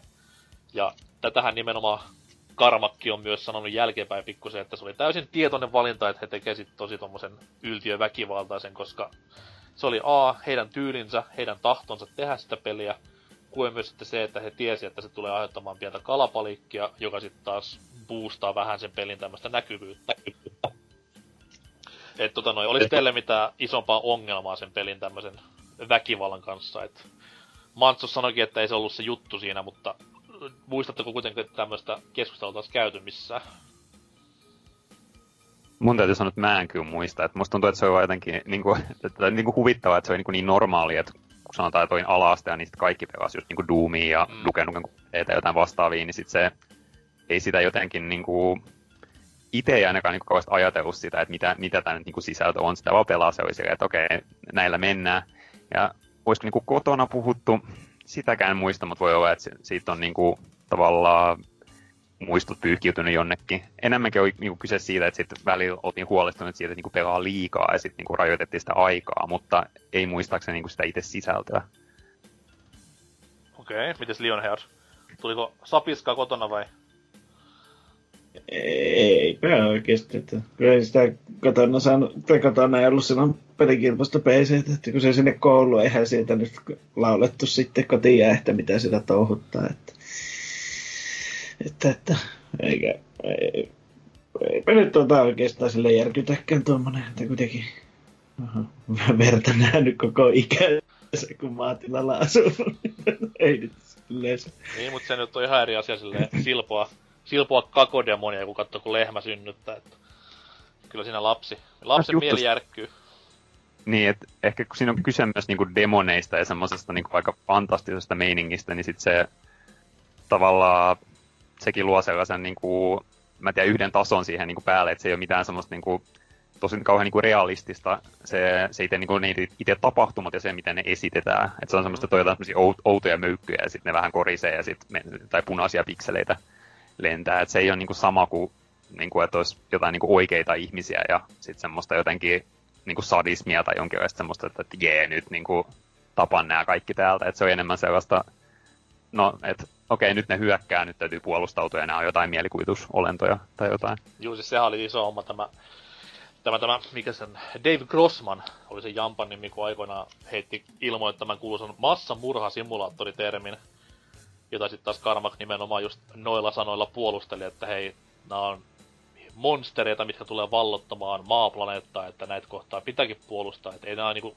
viattomia siviilejä tässä näin ollenkaan. Et se oli aikoinaan semmoinen no totta kai simulaattori nyt vetää uutiskärpäsiä puolensa kuin nuotio konsana, että se oli varmaan ihan Grossmanilta tommonen tietoinen temppu, mutta onneksi Karmakki silloin jo aikoinaan hyvin pelisilmällään käänsi sitä vähän niinku päälaelleen. Mut mitä sitten taas Doomin niinku teki hyvää, totta kai siitä ei puhuttu silloin aikanaan ollenkaan, mutta nimenomaan kun puhutaan niinku FPS-genrestä, jonka nimi ei silloin vielä ollut FPS-genre, vaan se tuli sitten myöhemmin kuvioihin, niin periaatteessa totta kai meillä oli FPS-pelejä jo Wolfensteinin muodossa ennen Doomia, mutta Doom teki niinku FPS-kentästä ainakin omasta mielestä sen, mitä se on tänä päivänä ja oli pitkään sen jälkeenkin vielä. Et vaikka Wolfenstein nyt voisi sanoa, että se vähän niinku keksi tämän genren, niin Doom sitten taas niinku toinen kaikki nyanssit, kaikki periaatteessa semmoisen oman tatsinsa siihen, joka sitten taas yleistyi. Siihen nyt saatiin tämä Doom-kloonitermi aikaiseksi. Ja IDhän myi nimenomaan tätä omaa Doom-vareaan muille pelitaloille. jotka sitten teki omia pelejä näistä ja sen takia ne näyttää niin paljon ekalta Doomilta, koska se on täyttä samaa engineä. Ja First Person Shooter sitten keksittiin vasta niin kaikki näiden Doom-kloonien jälkeen. Et alun perinhän Doom-klooni oli se nimike, millä kutsuttiin nimenomaan kaikkia heretikkejä ja heksenejä. Duke taisi olla vielä jopa Doom-klooni aikoinaan. Niin toi toi... Mitä jos, semmonen pieni ajatusleikki tähän kohtaan, että mitä jos Doomia ei olisi koskaan ilmestynytkään, vaan oltais jääty siihen Wolfensteinin tasolle, menty siitä sitten eteenpäin vuosia, silloin olisi tapahtunut ties mitä ja tota, mut mitä jos Doomia olisi koskaan tullutkaan, niin millaisena olisi FPS-genre kehittynyt siitä? Olisiko se mennyt vaan niinku Doomin polkuja jonkun muun tekemänä, vai olisiko sinne tullut periaatteessa pelkkää Wolfensteinin tyyliä ihan vuosituhannen alkuun asti? Mm, mä ehkä voisin kuvitella, että sit oltais menty ehkä sellaiseen, mm, tai otettu mallia vähän eri niin kuin 3D-peleistä, koska ennen Doom oli tullut jo, tai siis tota, Looking Glass, niin sehän teki Ultima Underworldin, mikä tuli 92, ja sehän oli käsittääkseni niin kuin täysin 3D, kun siinä pystyy katsoa ylös ja alas, ja Kyllä, kyllä. alueet pystyy olemaan toistensa päällä ja kaikkea, ja sitten sanotaan vaikka niin kuin System Shock, mikä tuli muistaakseni 94, niin ne on molemmat niin kuin silleen, että et, no ne ei menestynyt, koska ne oli myös niin kuin liian monimutkaisia. Tietysti mielessä niitä oli vähän niin kuin vaikea tajuta, että et ne oli, siis Doomiin pääsee sisään niin kuin sekunnissa, kun taas niin kuin Ultima tai System Shock, niin ne on paljon monimutkaisempia. Mutta ne on myös niin kuin, niin kuin 3D-peleinä, niitä on paljon vaikeampi pelata nykyään. Ne on jotenkin semmoisia niin aika jähmeitä ja kankeita, ja sitten ohjaus ei ole sellaista kauhean, kauhean sulavaa toisin kuin Doomissa, mikä mielestäni se vaan, niin kuin, se vaan niin kuin jotenkin soljuu eteenpäin. Mutta, että jos niin kuin Doom ei olisi vienyt kaikkea huomiota, niin en tiedä, voisiko, niin kuin, olisiko niin kuin tämmöiset niin seikkailullisemmat 3D-pelit sit voinut niin kuin, löytää enemmän yleisöä. Ja sitten oltaisiin niin kuin, ehkä niin kuin, mietitty sitä, että et entä jos ne 3D-tilat ei ole vaan ammuskeluun, vaan semmoiseen niin kuin, ää, ehkä niin kuin tutkimusmatkailuun tai vastaavaan. Vähän niin kuin avoimempaan ehkä jopa. Joo, joo. Ja semmoiset, että, että siinä voi olla ammuskelu, mutta siinä on myös niin kuin, tavallaan, että voi olla vaikka jotain keskustelua tai jotain niin kuin, jotain, en mä tiedä, jotain inventaariohommaa. No tavallaan mitä niin kuin, sitten niin kuin Deus Ex ja vastaavat niin kuin, nyt, niin kuin myöhemmin. Mm-hmm. Miten sitten tuommoiset niin kuin, FPS-tropet, eli siis puhutaan vaikka Doomin aseistuksesta, joka on semmoinen niin kuin, varsinkin ekassa Doomissa niin peruskuvaa voi olla, mutta nimenomaan se on se, mikä on säilynyt tähänkin päivään asti, että sulla on se pistooli, sulla on se haulikon tapainen ase, sulla on, no okei, silloin ei ollut kiikarikivereitä vielä, mutta varmasti olisi ollut Doomissa, jos olisi aikoinaan keksitty silloin. Mutta kuitenkin tämmönen periaatteessa, montas Doomissa oli viisi vai kuusi asetta. Mm, niin. olisiko seitsemän tai kahdeksan, nyt on aina vaikeet muistaa, koska sitten on vielä ne...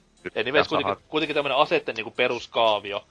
Et mm. totta kai aseskinejä nyt on miljoonia ja niitä kehitellään jatkuvasti peleihin ja näin eteenpäin, mutta kuitenkin tämmönen peruskaavio, mikä kehittyi peleihin siitä, niin Wolfissa sitä oli jo nähtävissä, Doomissa se yleistettiin ja sen jälkeen on menty pelkästään tällä vastaavalla. Et samat aseet ja niiden toiminnot pysyy, mutta totta kai aseet vähän muuttuu siinä matkalla. Niin tää oli varmaan se yksi isoimmista, mikä nimenomaan FPS-peleihin tuli Doomin kautta. Kuin myös sitten tämä just mitä puhuttiin, tää niinku corridor, mikä se on, käytävä aspekti. Että ei olla missään avoimessa maailmassa tutkimassa, vaan sulla on se tietty käytävällinen kenttä, missä räiskit menemään ilman, että tarvitsee pahemmin miettiä isompia putsleja tai vastaavia. Toki Doomissa oli putsleja, mistä sanon, mutta hyvin alkeellisia semmosia. Niin tää oli ehkä semmonen, mikä, mitä ei olisi tapahtunut, jos ei Doom olisi tullut, että just tämä aseitten kehikko. Ja sit Mutta, varmaan... Ah. Sano vaan, jos haluat. Eikö, sano vaan, sano vaan.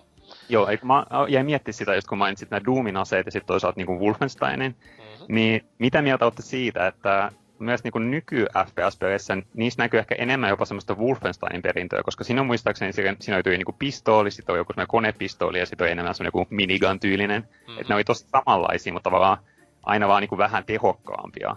Mun mielestä nyky FPS-peleissä, etenkin semmoista, missä on enemmän sellaista niin varovaista tai suojautumispohjasta, niin siinä näkyy enemmän semmoista, että voi olla vaikka joku en mä tiedä, viisi erilaista konepistoolia tai viisi erilaista haulikkoa, jotka kuitenkin tuntuu tosi samanlaisilta. Kun taas Doomissa mun mielestä enemmän, jos sä käytät vaikka niinku sinkoa, niin sit se on, se on tosi tehokas ase, mutta se niinku tappaa itsensä tosi helposti. Ja taas joku se konepistooli enemmän sellainen, että sä pidät niinku tyyppejä loitolla nopeasti ja kaikkea. Et niissä on mun mielestä tosi erilaisia funktioita niillä aseilla.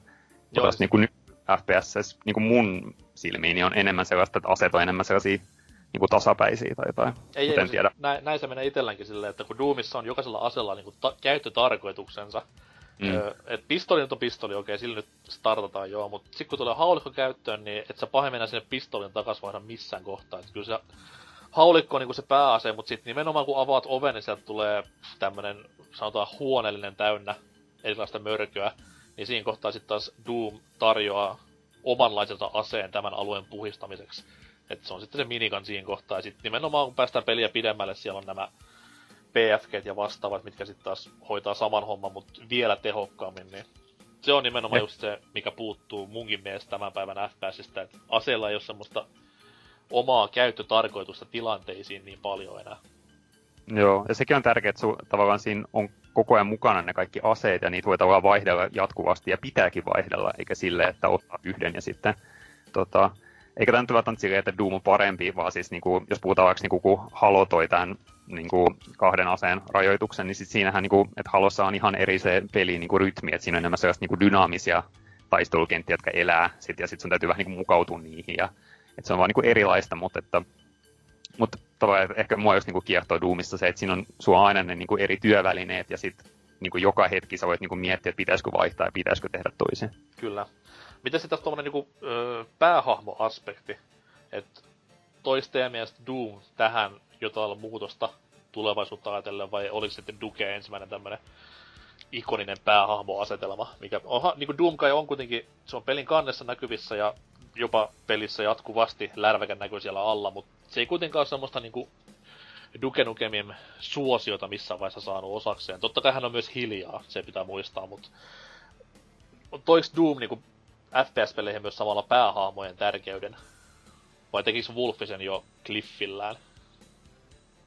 Mm, mä näkisin ehkä, että yksi syy, miksi mä pidän Doomista, että se on niin, niin kuin sellaisen, niin kuin, että se keskittyy niin kuin täydellisesti olemaan toimintapeli. Mm. Tavallaan, että jos mä haluan niin kuin semmoista niin kuin, oikeasti niin semmoista niin toimintapelin, niin en mä tavallaan niin ehkä kaipaakaan niin paljon sitä niin kuin semmoista, että pitää olla tietynlainen hahmo tai jotain, vaan siitä, että sitten keskittyisi itse siihen niin kuin tilanteeseen, siihen niin kuin liikkumiseen ja ampumiseen ja kaikkeen, niin tavallaan, että kyllähän se Doomguy on tosi, siis on tavallaan omalla tavallaan ikoninen, mutta ehkä niin kuin mun henkkoht mieltymyksiin se niin kuin istuu täydellisesti, että se on vaan se niin kuin ruudun alalaidassa, että se väliin niin kuin ilmehtii, että ei saatana, nyt menee huonosti, tai sitten, että jeet, nyt menee hyvin, ja niin kuin, ää, mun sellaisessa niin kuin toimintapelin ihanteessa se on aika silleen, niin kuin, niin kuin en kaipaa e, muuta. Niin, että se, että se päähahmo niin kuin vie sitä actionin tuommoista niin spotlightia siitä tilanteesta, vaan pelaaja itse ohjaa sitä toimintaa. Niin, ehkä, ehkä mä oon huomannut, että sit kun tavallaan niin kuin omat, tietenkin omat pelimieltymykset niin kuin elää vähän siellä vuodesta toiseen, niin mua on niin kuin mennyt se enemmän siihen suuntaan, että jos puhutaan vaikka niinku tarinapelistä, niin sitten mm. mä haluan niinku pelin, joka keskittyy täysillä siihen tarinaan ja se tekee sit sen hyvin. Tai sitten jos on toimintaa, niin sitten sit pelataan niinku jotain Devil Daggersia, mikä on niinku ihan sellainen, että kun sitä pelaa viisi minuuttia, niin otsasta räjähtää suonet. niinku, että tavallaan sellaista niinku, tavallaan nautin sellaisesta äärimmä, äärimmäisyydestä tietyllä tapaa, että sitten kun sit pelaa jotain, mä just pelasin vähän matkaa tota Wolfenstein 2, sitä tuliko se viime vuonna vai koska, niin Joo. siinä oli tavallaan niin häiritsevää se, että sitten väli se meni niin kuin ihan leffaksi ja sitten väli sit piti ampua niin saatanasti, niin sitten se jotenkin, en mä tiedä. Rytmityksen puute siis. No joo, ja sitten ehkä niinku sit se väkivalta niin yliammuttuu, ja sitten niissä välianimaatioissa pitäisi yhtäkkiä niinku välittää niistä hahmoista ja niinku tavallaan jotenkin, kun ei ne niinku sille, että et välittää niistä niinku ihmisinä, mutta ei kukaan ihminen vaan tappaisi tai 200 tyyppiä niinku silleen tosta mm. vaan, ja sitten ei niinku traumati- traumatisoitu siitä. Niin ehkä se Doomguy on niin kuin mun mielestä sellainen, että, että se on niin kuin sellainen sopivan abstrakti. Se vaan niin kuin on siellä ja sitten se vaan ampuu kaikki ja that's it.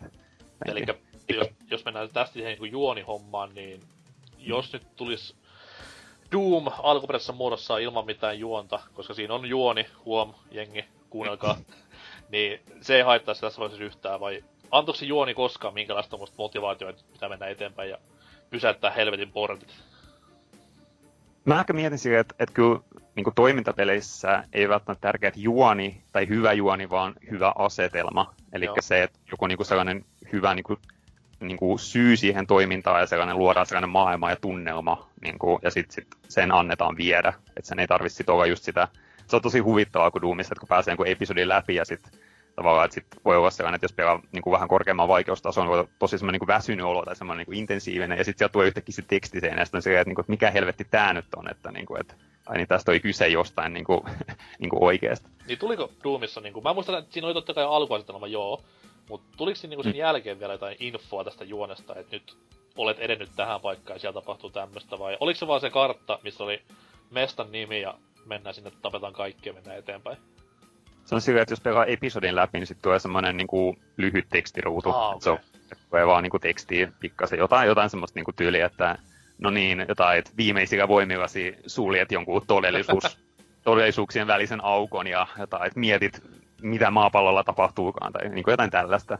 Että, kun on, mm. kun on D&D-homma, että sit varmaan jätetään noppaa ja mennään siis, eteenpäin. Todellakin, joo. Mutta mitään tuommoista niinku twistiä tullut missään kohtaa juoneen, että mä en menettänyt mitään muksua, kun mä vaan skippasin kaikki tekstipätkät.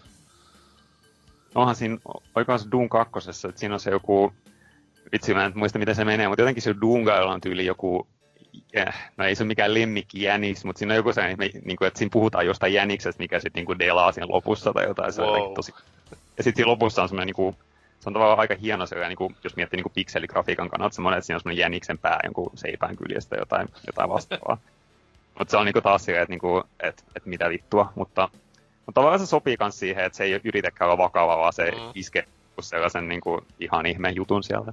Niin no, pelissä, missä kuitenkin löytyy huoneesta Commander Geen hirrestä roikkumassa ja näin eteenpäin, niin ei se nyt hirveän vakavasti voi ajatella. Että... Mm toi, toi, toi, mitä sitten Doomissa oli vielä sellaista, mitä ehkä aivan kaikkea muistan, niin just ö, verkko moninpeli. Uskokaa tai älkää. Niin oisko sitten taas tähän tullut mitään... Ö, en mä halua sanoa muutosta, koska sama firma teki kuitenkin myöhemmin peli, mikä muutti täysin tämän kentän, mutta kuitenkin niidenkin piti aloittaa jostain, ja mä veikkaan, että Quakein kanssa aika paljon Doomin näitä assetteja käytettiin siihen ja verkkomoninpelinsä, mutta onko teistä kumpikaan pelannut koskaan Doomin moninpeliä? Uh, mä oon pelannut tosi kauan sitten niinku vähän, mutta musta tuntuu, että se oli silloin, kun tavallaan alkoi tuon nit, niinku, sille, että pystyi nitin kautta pelaa, mm-hmm. niin sitten silloin Doom tuntui jo niinku vanhentuneelta. Tai sille, että se, niinku, musta tuntuu, että Quakekään ei ollut silloin välttämättä enää niin uutta, niin mä en tiedä, mä en ikinä päässyt kokemaan sellaista, että et varmaan, että sit jos siellä on niinku 93 ja sitten se oli sit, en mä edes tiedä, miten siellä liitettiin jotain koneita yhteen. Kai siellä oli jo modemeja tai jotain. Lanilla, Lanilla varmaan meni helpoiten. Joo, no niin, totta Lani, joo. Et silloin se olisi ollut varmasti tosi niinku tajunnan räjäyttävää, mutta mä tavallaan niinku missasin sen aikaikkunan, niin mä en niinku jotenkin ikinä päässyt siihen. Ja sitten musta tuntuu, että niinku, et Doom ei kuitenkaan niin kuin kauheasti muistella monin pelinä silleen. Totta kai se aina mainitaan, että se oli sellainen niin kuin aikanaan, mutta sitten kun ihmiset puhuu siitä, niin kuin, tai pelaa sitä edelleen yksin pelinä ja kaikkea, mutta monin pelinä niin kuin vähemmän. Tai tämä on ehkä mun sellainen käsitys. Joo, itsekään en koskaan päässyt niin kuin... Just silloin ennen Quakea, koska Quake oli tuli eka peli, mistä kuulin niin sanan verkko moninpeli, mutta luin aikoinaan just pelitleestä tästä Doomin moninpelihommasta ja olin aivan niinku klapilla päähän lyöty, että näin voi tehdä. Että jokainen pistää oman koneensa kiinni toiseen koneeseen ja sitten ne pystyy siellä periaatteessa pelaamaan ns. samaa peliä ja toisiaan vastaan, niin mm. jännän näköistä se touhu on. Ja nimenomaan se, että kyllä sit paistaa läpi sille, että se on ollut semmonen hyvä astin alusta Quakein tuleville, ainakin sille pohjalle. Ei nyt varmaan millekään klaanitouluja ja näillä, mutta jostain, niin kuin sanoin, kaikkien pitää aloittaa, ja Doom tässä kohtaa on varmasti ollut semmoinen pieni tien raivaaja idelle mm. itselleen, että tekniikka kuntoon, sit toiminnat kuntoon, sitten vasta lähdetään hiomaan sitä. Et vois sanoa, että Doomin moninpeli ja Quakein moninpeli on sama kuin Wolfenstein ja Doom sit taas keskenään, että toinen täydellisesti toisen, vaikka olikin aikaisemmin. Mutta tässä kun pääs, alussa pääsi meidän vieras mainitsemaan näistä modeista, mikä on semmoinen asia, mitä sitten taas ei isossa kuvassa Doomin kautta kuule, mutta hyvin paljon pelaajiston keskuudessa, niin nämä oli myös semmoinen homma. Mä en, milloin tuli Doomin ekat modausmahdollisuudet? Oliko se vasta paljon myöhemmin vai oliko se ihan silloin jo lähellä kovinta Must... kuumetta? Öö, kun tuon tavallaan niin voi puhua niin kuin modeista, voi puhua jo vaan niin kuin kentistä, niin musta tuntuu, että niin kuin Doomiin tuli niin kuin kenttäeditorit yli niin kuin aika pian julkaisun jälkeen, mutta se ei ollut siinä niin kuin heti mukana. Muistaakseni, jos muistan oikein, niin sit se jotenkin se, että pelaajat alkoi niin miettiä, että miten ne voisi tehdä itse niitä kenttiä, ja sitten jotenkin id niin kuin katsoi, että hei, että nämä on kiinnostuneet tästä, niin annetaan niille jotain dokumentaatioa, ja sitten se niin kuin, tyyliin joku, mun mielestä tyyli joku vuosi sen julkaisun jälkeen oli mahdollisuus tehdä itse kenttiä Doomiin, ja sitten varmaan niin kuin, aika nopeasti sen jälkeen tuli jotain semmoisia niin isompia modeja, semmoisia total conversion juttuja, eli, eli sellaisia, missä niin kaikki gra- grafiikatkin ja kaikki äänet oli vaihdettu. Tai ainakin semmoinen niin Doom-modi oli tosi, tai se on semmoinen tunnettu, en ole ikinä pelannut itse, mutta se aina mainitaan. Niin kuin. Eikö toi, eikö toi niin kuin Final Doom, sehän on niin kuin periaatteessa lisäkenttiä, mitä on tehnyt jotkut muut kuin idin tyypit. Joo, se oli semmoinen, niin kuin pari tyyppiä alkoi tehdä niin kuin sellaista omaa episodia, ja sitten ne tavallaan niin kuin, niin kuin poimittiin, että hei, että tämä voisi julkaista kaupallisesti, ja sitten teki vielä niin kuin toisen niin kuin episodin siihen, että se on niin kuin joku päällä 60 kenttää se Final Doom. Ja se on tosiaan ihan, ihan tuommoisten niin kuin fanien tavallaan tekemiä, mutta ne vaan sitten niin kuin ostettiin tai sillä Kyllä, kyllä. Mutta kuitenkin, no en tiedä modauksen historiasta tolleen, mutta modaus on myös varmaan semmoinen, varmaan semmoinen homma, mikä Doomin kanssa Doomin on, niinku, on niinku yleistynyt, yleistynyt ihan yleismaailmallisestikin. Ja siitäkin ja voidaan siitäkin voidaan nostaa idin suuntaan. No, se on mielenkiintoista, että miten niin kuin Doom on edelleen tosi vahvasti niin kuin hengissä, että siellä tehdään koko ajan, koko ajan uusia jotain niin kuin kenttiä, modeja, juttuja, ja sitten on tämä Doom World-sivusto, mikä niin kuin mm mm. vuosittain valitsee niin kuin parhaat kentät ja muunnokset ja kaikki tämmöiset, että se on jotenkin niin kuin silleen, no totta kai se on silleen niin kuin niche-homma, mutta kuitenkin, niin kuin, että, että jengi tekee sitä edelleen, ja kyllä, niin kuin, että jos mennään YouTubeen, niin sitten löytää tosi paljon, niin kuin, että jengi myös niin kuin, tallentaa sitä pelaamista ja kaikkea. Että, ja että se on, eikös, eikös mm. vanha velmu Romero itsekin tässä näin taannoin parisen vuotta sitten tehnyt uuden Doom-kentän? Totta, totta. Joo, se, se oli tavallaan aika hauskaa, ja ja se on itse asiassa niinku sellainen yksi juttu, mikä mun mielestä Doomissa on myös mielenkiintoista, että se osuu niinku semmoiseen aikaan, että, että se että just niin kuin, kun sä sanoit, että sillä pystyttiin tekemään sitä vaikuttavaa 3D, niin kuin, sitä, että oli siellä itse siellä maailmassa ja kaikkea, mutta niin kuin silloin niin kuin yksi tekijä pystyi tekemään yhden kentän kokonaan tai jopa kokonaisen episodin kokonaan. Että nythän, niin kuin jos puhutaan jostain FPS-kentistäkin, siinä on niin kuin, vaikka kuinka monta tyyppiä tekemässä niitä, että yksi ensin niin kuin tekee semmoisen kihikon ja sitten niin kuin tyypit alkaa tehdä jotain niin kuin tausta grafiikkaa ja jotain ihme hiton tiiliä maalaamaan tai jotain, niin kuin, että, ja sitten se on käy läpi semmoisen prosessin. Se on tavallaan, niin kuin, että hän on niin kuin, no, tosi vaikuttavia, monimutkaisia ja kaikkea, mutta sitten niissä voidaan menettää sellainen tietty niin kuin yksilöllinen kädenjälki. Mm-hmm. Eikä taas niin kuin, mun mielestä jos kun pelaa vaikka Doom 1 tai 2, niin sitten kun tavallaan tietää, että, että kuka on tehnyt eri kentät, niin sitten se tajuu sen. Niin kuin, koska esimerkiksi John Romero, niin se, sen kentät on tosi sellaisia niin kuin tasapainoisia ja semmoisia ne on niinku sellaisia, että niissä on semmoinen flow, että niitä on kiva pelata, mutta sitten semmoinen Sandy Peterson teki tosi paljon kenttiä, niin ne on väliin niin kuin vaan sellaisia niin kuin, ihan niin kuin hirveitä roiskaisuja oikeasti, että siinä on joku pari semmoista hallia täynnä tyyppejä ja sitten se vaan silleen, että se on siinä tai jotain. Toi on muuten ihan Mut totta, et... mä en ole funtsinut tota ikinä, että siinä on nimenomaan Doom, ekassa Doomissa varsinkin, että siinä mm-hmm. on just nämä kaksi ääripäätä, että on tämmöinen kenttä, missä on vähän salaisuuksia siellä sun täällä ja sitten semmoinen hyvä niin kuin etenemisen tunne. Ja sitten on tämmöisiä mm. aivan infernaalisia räiskintähelvettikenttiä, missä on vaan iso kuutio, missä tykitellään henkisäidestä, niin en tiennyt, että se menee noin. Niin, no se, se on tavallaan se, että, että se on sekä niin kuin hyvä että huono asia, että silloin niin kuin aikanaan niin kuin yksi tyyppi äh, pystyi tekemään joku kymmenen kenttää, jotka ei ole kauhean hyviä välttämättä, mutta sitten ne vaan laitettiin siihen peliin, mutta sitten toisaalta nytkin niin kuin joku yksittäinen henkilö voi tehdä niin kuin semmoisen niin kuin oman kenttänsä ja niin kuin oikeasti niin kuin panostaa siihen ja antaa sen oman luovuuden näkyä siinä ja mm. kaikki. Niin, se on mun mielestä siistiä. Mitä sitten niin kuin Doomin tämmöiset, jos lähdetään pois niin kuin itse pelistä, mennään siihen pelin tekemiseen näin eteenpäin, niin Doomihan oli tässäkin kohtaa vähän niin kuin voisi sanoa, oman polkunsa kulkija, että tuolla aikanaan öö, pelialaa voisi kuvailla sille, että siellä oli japanilaiset, mikä teki totta kai japsityyliin hyvinkin tehdasmaisen tapaan pelinsä ja hioi huolella ne viimeisetkin detaljit kondikseen. Sitten oli tämmönen, voisi sanoa, brittikatta Eurooppa-tyyli, missä sitten taas ihan vähän niin kuin japsityyliin mentiin myös solmiot kireellä ja krakat muutenkin tiukassa tämmöistä, voisi sanoa, vanhoillista pelin kehitystä. Mutta sitten taas Doomin ja Idin tapauksessa siellä oli just nimenomaan nämä kaksi päähemppoa, jotka molemmat ruokki täysin toisiaan personiansa kanssa. Että Romero totta kai nyt No ulkonäöstäkin näkee, että ei ole ihan niin Karmakin kanssa samaa koulukuntaa. Että siellä oli ideat periaatteessa meni täysin ristiin, mutta ne meni hyvin myös toisien, toistensa kanssa ristiin sillä, että sit syntyi nimenomaan Doom ja Quakein kanssa kuulutaan. Mutta kuitenkin se, että niinku tehdään tämmönen peli, mikä on täysin meidän itsemme näköinen ja tuntuinen. Se, että fuck that, että antaa verenroiskua, mitä silloin väliä. Et tämmöisen niinku ajattelutapa, että pelitalot itsessään tekee pelejä, heidän pitämistään asioista. Ja toivottavasti sitten taas heidän kaltaisilleen ihmisille. Niin tää oli kans semmonen homma, mikä Doomissa varmaan en mä saa sanoa yleistyä, mutta kuitenkin tuli sallituksi, voisi sanoa tietyllä tavalla, että hei, me voidaan täällä Jenkessä myös perustaa pelitaloja tähän meidän näköisiä pelejä. Niin ootte koskaan nähnyt tämmöstä tulevaisuuden kuvaa, että ilman Doomia ehkä tämäkin homma voisi olla eri tavalla? Hmm.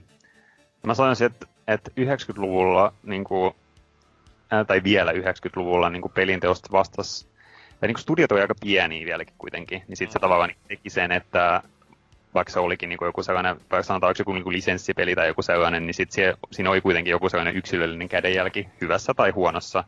Mutta ehkä niin kuin, että sanoisin, että Doom, kun se teki niin kuin monta asiaa niin kuin oikein niin kuin oikeaan aikaan, että ei tässäkin, niin kuin, että, että se huomattiin, koska siinä yhdistyi jotenkin tosi just tämä niin kuin sen, sen ajan musiikki ja sitten sellainen niin kuin Dungeons and Dragons perinne ja toiset niin kuin toimintaleffat ja väkivalta ja kaikki tämän, niin kuin, ne laitettiin niin kuin oikeaan aikaan niin kuin yhteen ja se onnistui maagisesti, mutta et, en mä tiedä, jos katsoo sitten niin kuin semmoista yleistä kehitystä niin kuin 90-luvulta vaikka niin kuin 2000-luvulle, niin siinä alkaa niin kuin studiot niin kuin yleisesti niin kuin siitä, niin kuin laajata ja kaikkea. Ja ehkä, ehkä menetetään jotain niin kuin sellaista mm. niin kuin yksilöisyyttä. Niin mä sanoisin, että Doom, siihen on niin kuin helppo osoittaa, että hei, 90-luvulla oli tämmöinen peli, missä on niin kuin tosi selkeästi näkyvillä näiden tyyppien, niin kuin, että se, mistä ne tykkää. Mutta niin, se, niin. ei ole, se ei ole välttämättä niin kuin mun silmissä ehkä niin ainutlaatuinen niin että sillä oli niinku olemassa muitakin vastaavia tahoja, mutta ne ehkä ei sitten vaan preikannut niin isosti tai jotain vastaavaa. Joo, ne pelit ei ollut ehkä niin hyviä tai ehkä iskeviä, koska niinku Doomista, niinku just, että se aikanaan kun sen käynnisti, niin esim. pystyy niinku tunnistamaan sitä musaa, että oli se, että hei,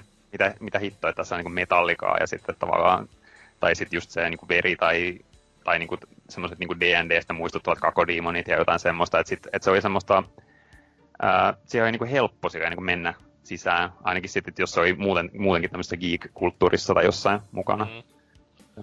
Itelle, itelle se vaan niin heijastui just siihen vaan, koska sen ikäisenä varsin kun ajattelin, että okei, meillä on Shigeru Miyamoto tuolla, meillä on Richard Garriott tässä, ja sitten on niinku, ei ketään muuta. Ja sitten tulee tämmöiset ihme jenkkityypit, hupparit päällä ja krunkia kuuntelevat siellä ja tekevät tämmöisiä väkivaltaisia pelejä, niin se ainakin silloin itselle loi semmoisen, että okei, nyt on, nyt on niinku tämmöinen uusi periaatteessa pelinteko porukka kautta pelintekijäytten aalto syntynyt tässä näin. Ja no, miten sitten jatkossa homma toimii, niin en ole niin tarkkaan tutkinut tai muista, että miten tuliko sitten taas vastaavanlaisia viritelmiä, miten mentiin ajassa eteenpäin, mutta silloin kuitenkin aikana oli siistiä just, just, no Romero oli se pääasia siinä, koska hän oli kuitenkin se focal point koko idissä, ja sen näköinen jätkä tekee videopelejä, niin kuin siistiä se aikoinaan olikaan. Daigatana asti siis sitten homma menikin vähän metsikköön. Oletteko pelannut Daikatanaa? Mä olen jopa N64-version ostanut, olisiko ollut viikko julkkarin jälkeen. Tämä siis ennen kuin luin ainoakaan arvostelua, että antakaa anteeksi tämä näin. Okei, miltä se tuntuu silloin niin kuin ilman semmoista, että, että oli tullut jo se Negis-ilmapiiri? No, Ihan mielenkiintoista. Toki nyt mä olin silloin 11 vai 10, niin sitä nyt ei, en, en ollut silleen niin, niin kriittisellä silmällä mukana. Mutta se tuntui tosi huonolta peliltä. Se tuntui huonommalta kuin Doom SNESillä. Okay. Mm. Ja toi, toi, toi... Ja se periaatteessa kaikki hype, mitä sitä kohtaa oli, että lehethän kirjoitti sit tosi niinku positiivisen sävyyn näin niinku ennakoiden alla.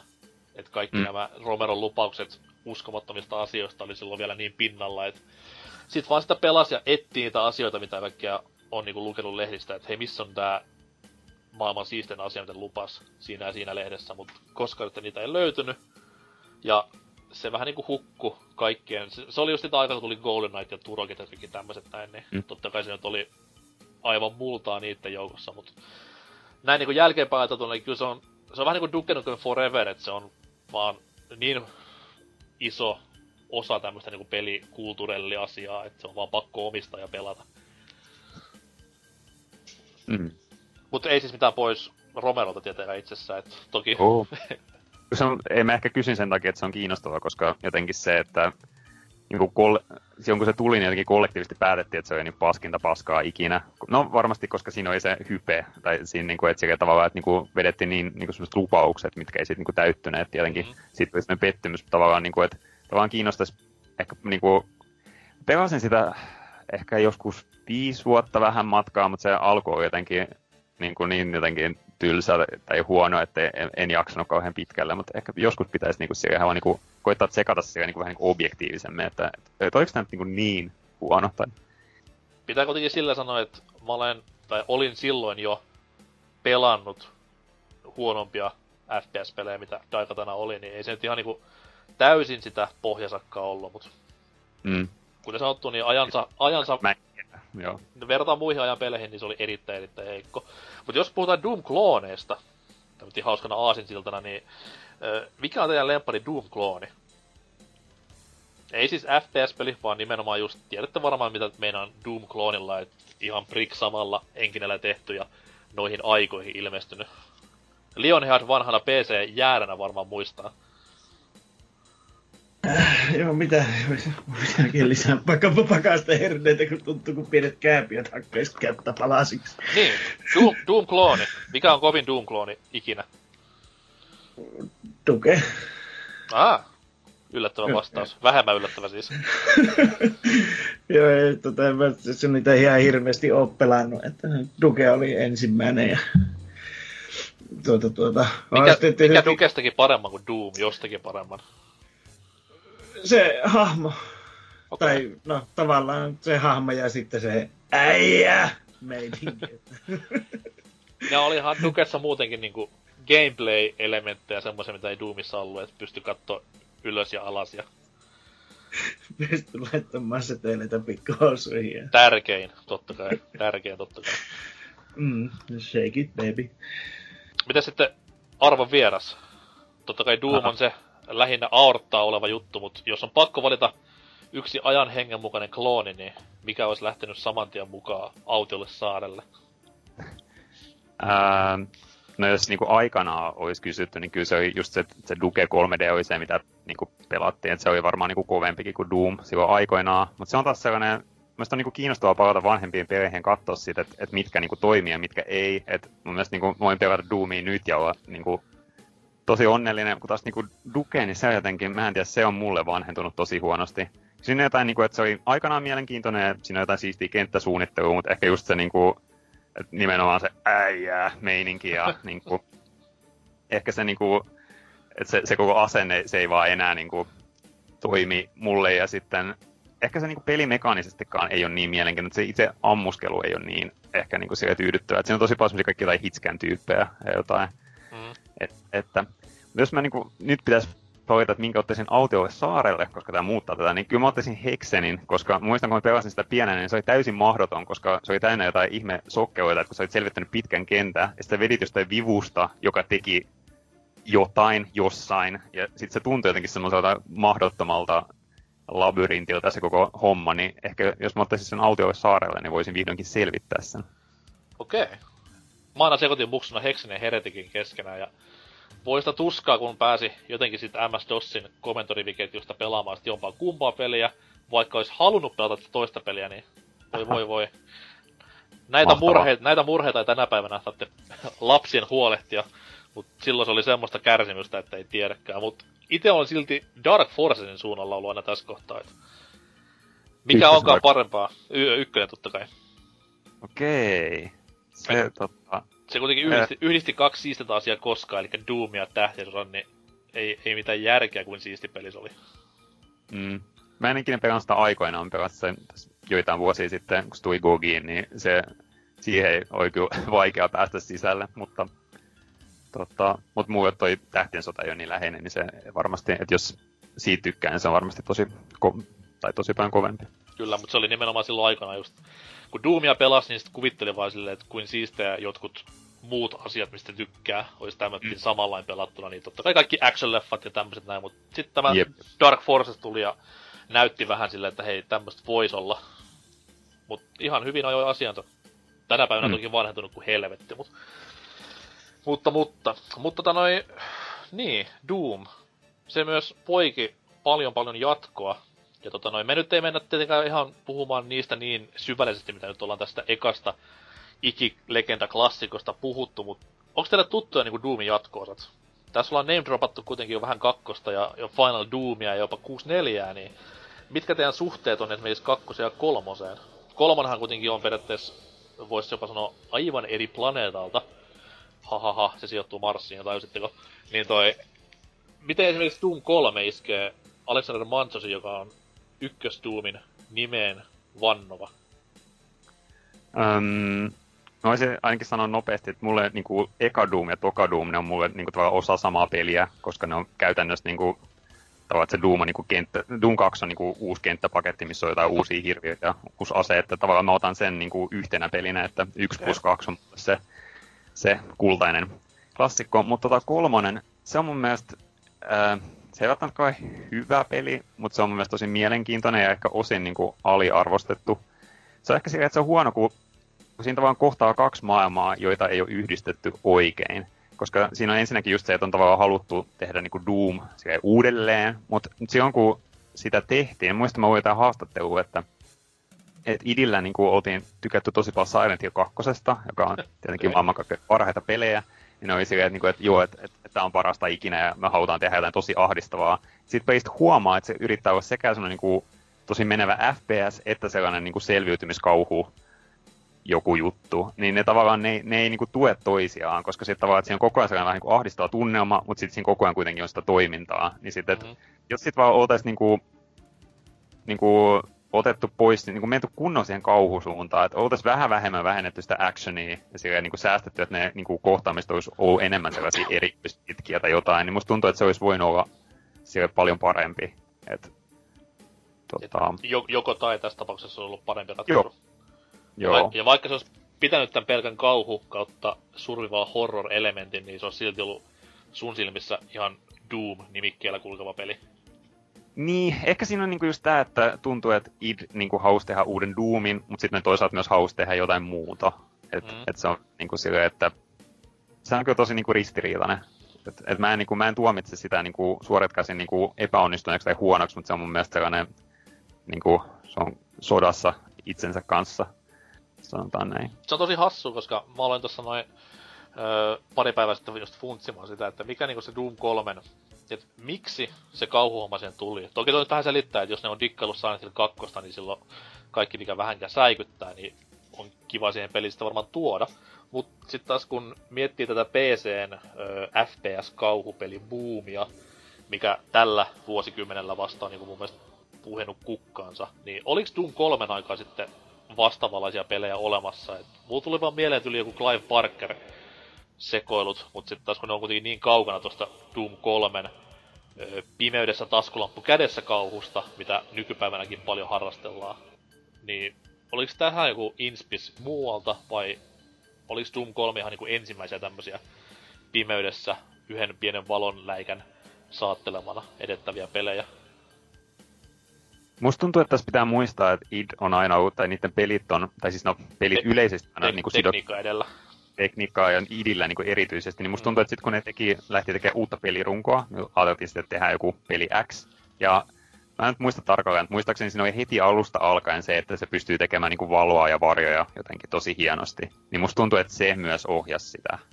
Ja sitten toisaalta se, että sit kun tehtiin tosi yksityiskohtaisia kenttiä, tosi yksityiskohtaisia hahmoja, niin niitä ei tavallaan, niin kuin, ei voitu enää tehdä mitään just semmoisia, kun jossain ekassa Doomissa se olisi voinut tehdä semmoisen niin ison hallin, mikä on täynnä tyyppejä. Niin nyt sä et enää voinut tehdä sitä. Niin tavallaan siihen, musta tuntuu, että sekin ohjasi pelisuunnittelu, että ne miettii, että hei, me, ei, me ei voida enää tehdä sellaista, että on joku tämmöinen että on niin kuin avoimia alueita, missä meet niin kuin tosi nopeasti ja että missä on kymmenittäin jotain vihollisia, niin sitten tavallaan, että, että miten, mitä, miten me saadaan tätä toimii. Se oli silleen, että no hei, että tehdään niinku tämmöisiä niinku ahdistavia käytäviä, mistä aina väliin hyppää esiin joku. Niin, niin kyllä. Tämä on mun teoria. No siis toi kyllä ihan järkeä. Ja sinänsä hauskaa, että toi on se teoria, koska jos, jos ajatellaan niinku eka Doomia, missä ensimmäisiä kertoja, ehkä jopa ensimmäistä kertaa, leikittiin nimenomaan niinku valaistuksen ja valoefektien kanssa, niin toi mm. vähän niinku sulkee sitä ympyrää, että hei, meillä on taas tämmönen uusi enkinen, mikä on äärimmäisen kova just nimenomaan valoissa ja niiden kanssa leikkimisessä, niin toi olisi, toi olisi sinänsä niin ihan, tai ehkä jopa onkin se totuus tässä kohtaa. Että... Mm. Siinä on ehkä vielä se, että kun siinä ekassa, se eka Doom tai 1 plus 2, niin ne on siellä niin mielenkiintoisia, koska niissä on niin kuin joka osa-alue on niin kuin pelimekaniis- pelimekaniikassa niin kuin tosi hyvä tasapaino. Ja yksi niistä on just tämä, että se on tavallaan sama aikaan sellainen niin kuin kauhean lihamylly, mutta siinä on myös niitä pelottavia osuuksia. Tai sellaisia, että, että sitten kun on Doomissa on pimeä huone, missä et näe mitään, niin kyllä se on vähän sellainen en mä nyt siis sano, että se niinku pelottaisi, että apua, apua, mutta se on sellainen, että, niinku, että, että, että mä en näe mitään, mä vaan kuulen, että täällä on jotain tyyppejä, ja se, että mun täytyy selviytyä tästä, niin se on sellainen, niinku, että, että siinä on sellaisia, se on lähinnä sitä niinku meininkiä, mutta sitten siinä on semmoisia myös, ää, ehkä enemmän semmoisia niinku tunnelmointia tai semmoisia ahdistelujuttuja tai semmoisia niinku sopivasti, kun taas niinku Doom 3 ne on niinku, tavallaan ne koittaa tehdä koko ajan niinku molemmat samaan aikaan ja se ei toimi. Kyllä, kyllä. Mut Doom 3 kuitenkin siis ei mullakaan ei mitään sitä peliä vastaan. Ja aikoinaan, no Doom 3 oli myös sitten taas tämmöisiä pelejä, että ne ei toiminut kuin yhden kaverin PCllä, kellä oli se tehokkain PC, niin tosi myöhään pääsin Doom 3 vasta pelailemaan, mutta silti aikoinaan tykkäsin siitä, koska silloin tämmönen FPS-kauhu ei ollut vielä niin, niin ylitse pursua, vai tuli joka tuutista, vaan se oli vähän niin kuin uusi juttu, niin se oli toisen mielenkiintoaspektin siihen. Öö, silloin aikoinaan kohuttiin myös paljon tästä monin pelistä, mikä oli ehkä se kiinnostavin osa-alue just nimenomaan idin Quake-historiaa ja kaikkien näiden kanssa, niin se oli semmonen, mitä en niinku itse päässyt silloin huippuhetkenä koskaan kokeilemaan, mutta jälkeenpäin kuului juttu, että se oli kuitenkin yksin pelin tämmöisiä kantavia voimia, voisi sanoa, koska yksin peli oli vähän niinku kertakäyttö kamaa kaiken puolin, niin Mut helpolla sitä nykyäänkin saa, että tämä konsoliversio, mikä sitten on ilmestynyt, niin sehän nyt on latauspalvelussa ympäri ämpäri saatavilla. Ja kolmostakin taitaa saada ihan hyvään halpaan hintaan mistä tahansa PCn. Doomit on jatkuvasti, niin kuin, tai ei jatkuvasti, mutta niin kuin vuosittain niin kuin aina tosi niin kuin pienellä rahalla saa, ettei se siitä ole kiinni se kokeilu. Ja ehkä se kolmonen, että, että, että kyllä mä niin kuin suosittelen, että just, että jos se nyt niin kuin, ei kauheasti siitä maksa, niin kannattaa vähän kokeilla sitä, koska mun mielestä se se on edelleenkin mun mielestä ihan niin kuin siistin näköinen, tai siinä on just se niin kuin valot ja varjot toimii hienosti, mutta että se ei vaan niin kuin kanna kauhean pitkälle. Että sitten, että jos niin kuin antaa mahdollisuuden pelasta jonkin matkaa, saa jonkun kokemuksen, niin sitten että ei välttämättä sitä koko peli. Kyllä, kyllä. Mutta pakko vielä vähän mainita tuosta noin ihan viimeisimmästä Doomista. Öö, mies tuossa mainitsikin ennen öö, jakson aloittelua, että se on vähän tommonen niinku, ei niin paljon ehkä iskenyt, että sitä olisi jaksanut pelailla, niin aiot kuitenkin joskus pelata uuden Doomin, tai uusimman Doomin läpi, vai jääkö se ihan tommoseksi olkot siellä, missä onkin, että pysy, pysyn vanhassa? Ei, ei, ei, ei ole mitään sellaista, että pysyn vanhassa ja pitäisi ehdottomasti. Tämäkin tota, äänitys, tai tämä homma niin tuli aika nopeasti, niin vaan niin kuin, mun pitäisi pelata se läpi ihan jo senkin takia, että sit mun ei niinku tavallaan niinku tarvitsisi hävetä sitä, että mä en ole pelannut sitä, kun päätyy tällaisiin tilanteisiin. Mutta siinä kävi tosiaan niin, että jotenkin se, että kun se tuli, niin sitten jotenkin, että joo, että ihan kiinnostavaa. Että latasin niinku demon siitä, ja se ei ole jotenkin niinku, se ei vaan niinku yhtään vetänyt. Mä en tiedä, mä en jaksanut pelata sitä loppuun. Mm. Joten, jotenkin se koko homma jäi. Sitten mä palasin siihen joskus myöhemmin uudestaan, ja sitten tuli niinku sama juttu, ja sitten jotenkin, että mä en niinku tiedä, että mikä tässä on, mikä ei niinku vedä, niin sitten se, se on jotenkin jäänyt. Mutta kyllä se niinku pitää ehdottomasti tsekata, koska ei, tämä ei ole niinku mikään oikea mielipide, että se on mun mielestä, niinku, tai siis, että mm, nämä ovat niin tämmöisiä niin kuin lyhyitä ennakkovaikutelmia, mitkä on johtanut siihen, että en ole sitten saanut aikaiseksi pelata sitä. Jotenkin sitten puuttuu mun mielestä aina, vaikka sanotaan, niin kuin, että, että siinä on se niin kuin, vauhti ja liike ja kaikki, mutta en tiedä. Ehkä ainakin niin, kuin siinä alussa oli aika paljon semmoisia just vaan niin kuin suljettuja tiloja, missä sitten ollaan ja sitten on joku pari tyyppiä kerrallaan ja jotain. Niin kuin, että musta tuntuu, että mä oon saanut enemmän semmoisia niin vanhan Doomin kaltaisia tai vanhan Doomin tunnelmaa, sanotaan vaikka niin Quake Championsista tai just Devil Daggersista. Niin, et, niin. se on enemmän sellainen, että se, mikä, että millaiset niin FPS vetoaa muuhun. Et, mutta en tiedä, sanokaa te, että miten, mikä on teidän mielipide siitä uudesta Doomista? No, tai mikä vetoaa? Siis mulla oli kans vähän tuommoinen, mä tuossa meidän Discord-ryhmässä sitä availuin pari päivää sitten, että siinä oli se, että Öö, siis totta kai Doom nimenä itsessään on semmonen jo, että se pitäisi kiinnostaa. Ja, ja totta kai toki totta kiinnosti, kai kiinnosti idin uutena idin pelinä. Uutena pelinä. Mut sitten taas siinä on se, että kun meillä on, ollaan tässä näin vuosien aikana saatu nyt pari uutta Wolfensteinia, mitkä on tämmöistä niinku old school henkistä räiskintää. Sitten oli tämä Shadow Warrior-sarjan uusi tuleminen, mikä myös palautti mieleen nämä Ysärin kulta-ajat FPS-genressä. Niin jos tämä Doomi olisi tullut ennen näitä, tai jopa ihan siinä alkuaallossa, niin taisi iskenyt niin paljon kovempaa. Mutta nyt on, vaikkakin on tullut vähän näitä, niin on silti tullut vähän semmoinen pieni et, kyllästyminen tämmöiseen ö, old school hurme mässäilyräiskintään. Että ei niinku niin paljon iskenyt enää semmoiseen nostalgia suoneen. pelinä itsessään se on toimiva, joo, mutta sitten taas nimenomaan se, että kun siinä ei ole mitään semmoista niinku persoonaa, mikä antaisi sille joko Doom-tittelin tai sitten jonkun ihan oman tittelinsä. Se on vaan perusräiskintä ja ei sitten mitään semmoista, mikä jäisi mieleen tyyliin heti kun sen on läpi pelannut. Niin se oli siinä, mikä itseään vähän, itseään vähän raastoista pelatessa. Kyllä se läpi pelas joo, mutta en enää palaisi takas siihen. Toisin kuin sitten taas 25 vuotta vanhaa eka Doomia, mikä kerran vuodessa ainakin menee läpi. Niin toi on mielenkiintoista, kun sanoit, että niinku Doomin nimenä pitäisi kiinnostaa. Niinku, no tavallaan muakin kiinnostaa, koska sillä Doom on just sitä sydäntä lähellä, mutta niinku, et voiks, voidaanko me enää tehdä sitä Doomia uudestaan, että niinku kaikki tämmöiset niinku peli niinku tai mitä sanoisi, pelisuunnittelun paradigma on muuttunut niin paljon, että ei, ei enää voitaisiin tehdä sitä vanhaa Doomia uudestaan, eikä mun mielestä oikeastaan tarvikkaa. Että se on niinku olemassa, ja sitten nyt voitaisiin tehdä sit jotain niinku uutta. Tai sitten ainakin, niinku, en tiedä, tavallaan niinku, ää, niissä uusissa Wolfensteinissa siinä ainakin, niinku, se on mun mielestä tavallaan jännä, että siinä on niinku keskitytty siihen tarinaan, tai se on niinku sellainen, käsittääkseni sellainen, mikä vedonnut, vedonnut ihmisiä aika paljon, että siinä on tavallaan otettu se se ihme natsi-Saksa juttu, mikä siinä ekas pelissä oli vähän niin kuin, no ei vitsi, mutta sellainen aika just, se oli pelkästään asetelma, ja sitten siitä on väännetty sellainen kuin pulp-henkinen juttu, missä on toisaalta myös jotain semmoista, jotain yhteiskunnallista kommentointia ehkä, mutta että, niin kuin, että se tuntuu niin kuin, mä en niin kuin näe tarvetta uudelle Doomille enää, mä en tiedä, miten se voisi tehdä sille, että se kunnioittaa sitä vanhaa, mutta sitten se myös, niin kuin, että sillä olisi joku funktio, että tuo ehkä niin kuin mieluummin näkisi, että sitten samat tyypit tekisi jotain niin kuin ihan uutta No tavallaan se menee noinkin joo. Mutta sitä ite, itelle niinku just nimenomaan se Doom nimenä itsessään oli siinä kohtaa semmonen, että mä haluan niinku, että nykysukupolvi oppii tuntemaan Doomin semmosena kuin mä sen aikana opin tuntemaan. Toki itsekästä ajatella näin, mutta se on vaan niin jotenkin, kun uusi Doom tuli, niin esimerkiksi mun kummipoika, joka nyt on yhdeksän vanha, ja totta kai hän pelasti tämän uuden Doomin läpi, koska siellä on 18 leima ala, alakulmassa, niin sitten hänelle tuli semmoinen fiilis vaan silleen, että no, ei tää nyt ollut kummonen peli, ihan perus. Ja sitten itse siinä itkei vieressä, että lapsi rakas, että silloin kun mä olin nuori, niin Doom oli niinku se siistein juttu maailmassa, että miksi et sä vaan nyt voit tykätä tästä pelistä yhtä paljon. Siinä on vähän tuommoista niinku periaatteessa omaa nostalgia niin paljon mukana, että sen takia sen nimen haluaa periaatteessa pysyvän tommotti Doomina juurikin. Mm.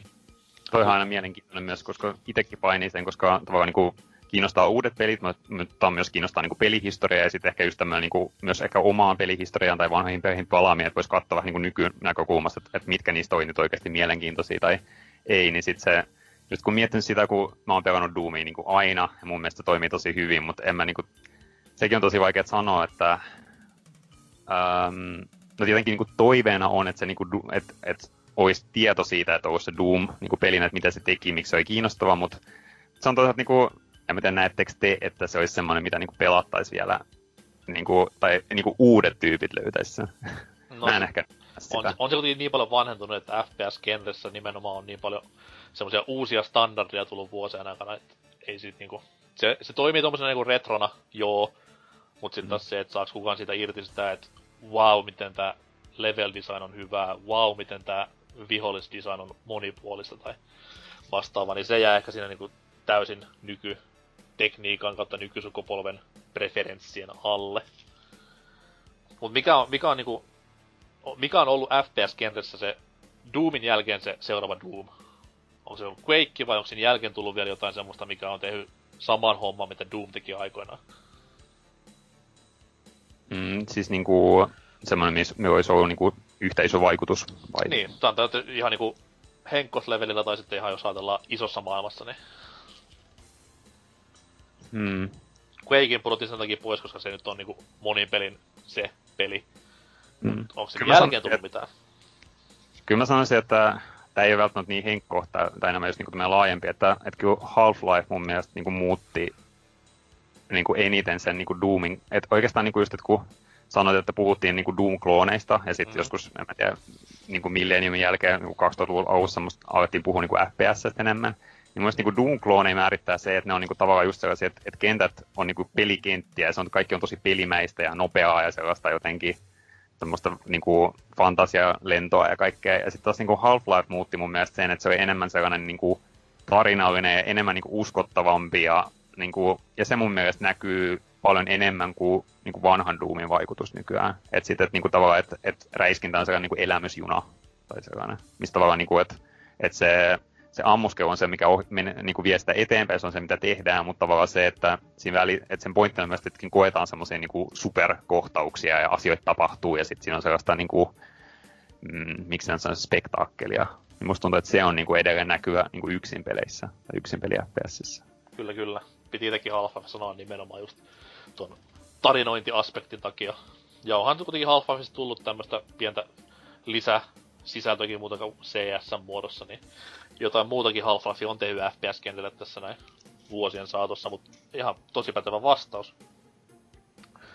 Mutta toi toi toi, niin, tässä kuitenkin ollaan nyt viime sekunnit ja minuutit heitetty vähän tuommoista low notea näistä uudemmista Doomeista. Ei poista sitä faktaa, että vanha Doom on kova peli. Menkää ihmeessä sitä hei pelaamaan. Ja jos ette nyt välttämättä sitä halua pelata ja haluatte vähän niin tutustua enemmän aiheeseen, niin Esmes juurikin alussa mainitun kirjan muodossa. Vaikkakin pieni kappale siellä on Doomia, mutta silti se on hyvin infotäyteinen. Mutta jos innostuu lukemaan enemmän, niin löytyy myös tämmönen äh, Masters of Doom-niminen kirja, missä sitten taas ihan kerrotaan idistä ylipäätään, mutta siellä on hyvin hyvin iso lohko varattu Doomin valmistukseen ja Doomin legacy, mitä se tekikään, niin suositteluni tälle opukselle hyvin vahvastikin. Että oppii tuommoista vähän erilaista nippelitietoa, mitä siellä kulississa, kulississa tapahtuu ja mitä Doom sitten tekikään ihmiskunnalle ja pelialalle ylipäätään. Ja menkää pelaamaan sitä uuttakin Doomia, ei siinäkään mitään vikaa. Mä voisin suositella, niin kuin, että, että jengi katsoisi tai vilkaisisi ainakin niin Doom speedruneja, koska myös Doom kanssa mielenkiintoinen siitä, että, että se aloitti aika paljon näitä speedrun-hommia, kun siinä olisi niin mahdollisuus jakaa niitä pelivideoita helposti, niin se on niin jotenkin käsittämätöntä, että se aloitettiin jo 90-luvulla, mutta niin kuin nykyään tehdään yhä, niin kuin, yhä edelleen tehdään uusia ennätyksiä niissä vanhoissa Doomeissa, ja ne on ihan niin kuin mielettömiä, että miten, miten niin kuin, niin kuin jengi pystyy siihen, että, että jos ei jaksa itse pelata eikä jaksa lukea, niin kannattaa vilkaista joku semmoinen vaikka joku Doom 2 alle, alle 20 minuutissa, niin siitä saa sellaisen kunnon, niin kuin, se välittää sen, että mikä meininki siinä pelissä voi olla. Niin Doomin speedrunissa on hyvä se, että kun näissä muissa FPS speedrunissa yleensä mennään naama lattiaan päin, niin Doomissa te pysty tekemään, niin näkee jopa sitä itse pelimaailmaa ja pelikuvaa sen samalla. Kaikki voittaa. Mutta tosiaan, pelatkaa Doomeja, älkää tsekatko Doom-leffaa, se on huono. Öö, mitä Hei! Ei on niin huono. Onhan se nyt ihan hirveä. Mä olen varmaan kymmenen kertaa nähnyt, mä tykkään siitä jo vitus. No, Hero, Herokin piti aloittaa jostain myös, niin olkoon sitten tämä. Mut kiitos hei massiivisesti meidän special guest starille. Kiitos oli, tosi paljon teille, tää oli tosi kiva. Oli ilo ja kunnia saada kerrankin jotain niinku oikeeta asiapuhetta tähän kaiken roskan ja loan keskelle. Onko sulla mitään niinku plugeja heittää, mistä voidaan vaikka seurata kärsivän kirjailijan ajatuksia elämästä ylipäätään? Mm, no siis Twitterissä Amantsos, mutta tota, tämä on sinänsä huono hetki, koska nyt just niinku lähinnä on tämmöisessä omassa arkussa, niin yritän saada toista kirjaa valmiiksi, ja sitten mulla on niinku tavoitteena pitää edes jonkinlainen kesäloma, niin sitten tota, nyt on niinku hetken hiljaisempaa, mutta syksyllä pitäisi sitten räjähdellä. Aktivoitu kaikin puoli. Ja uutta opusta on odotettavissa About uh,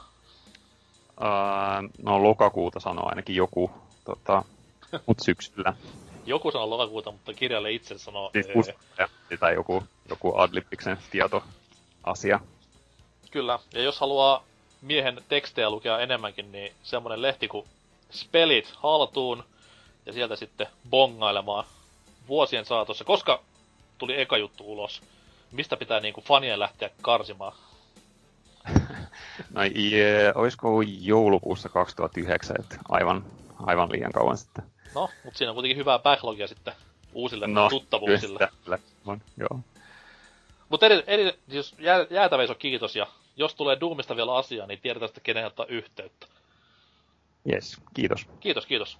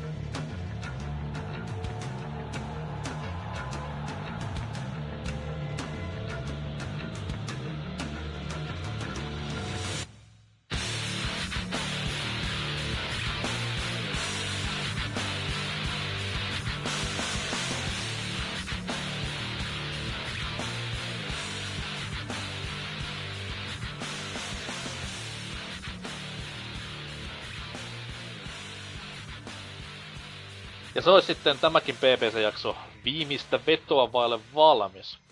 Onko huomannut liian herkku jokaisessa vitun musiikkiohjelmassa nykyään vedetään vetoja, ei biisejä?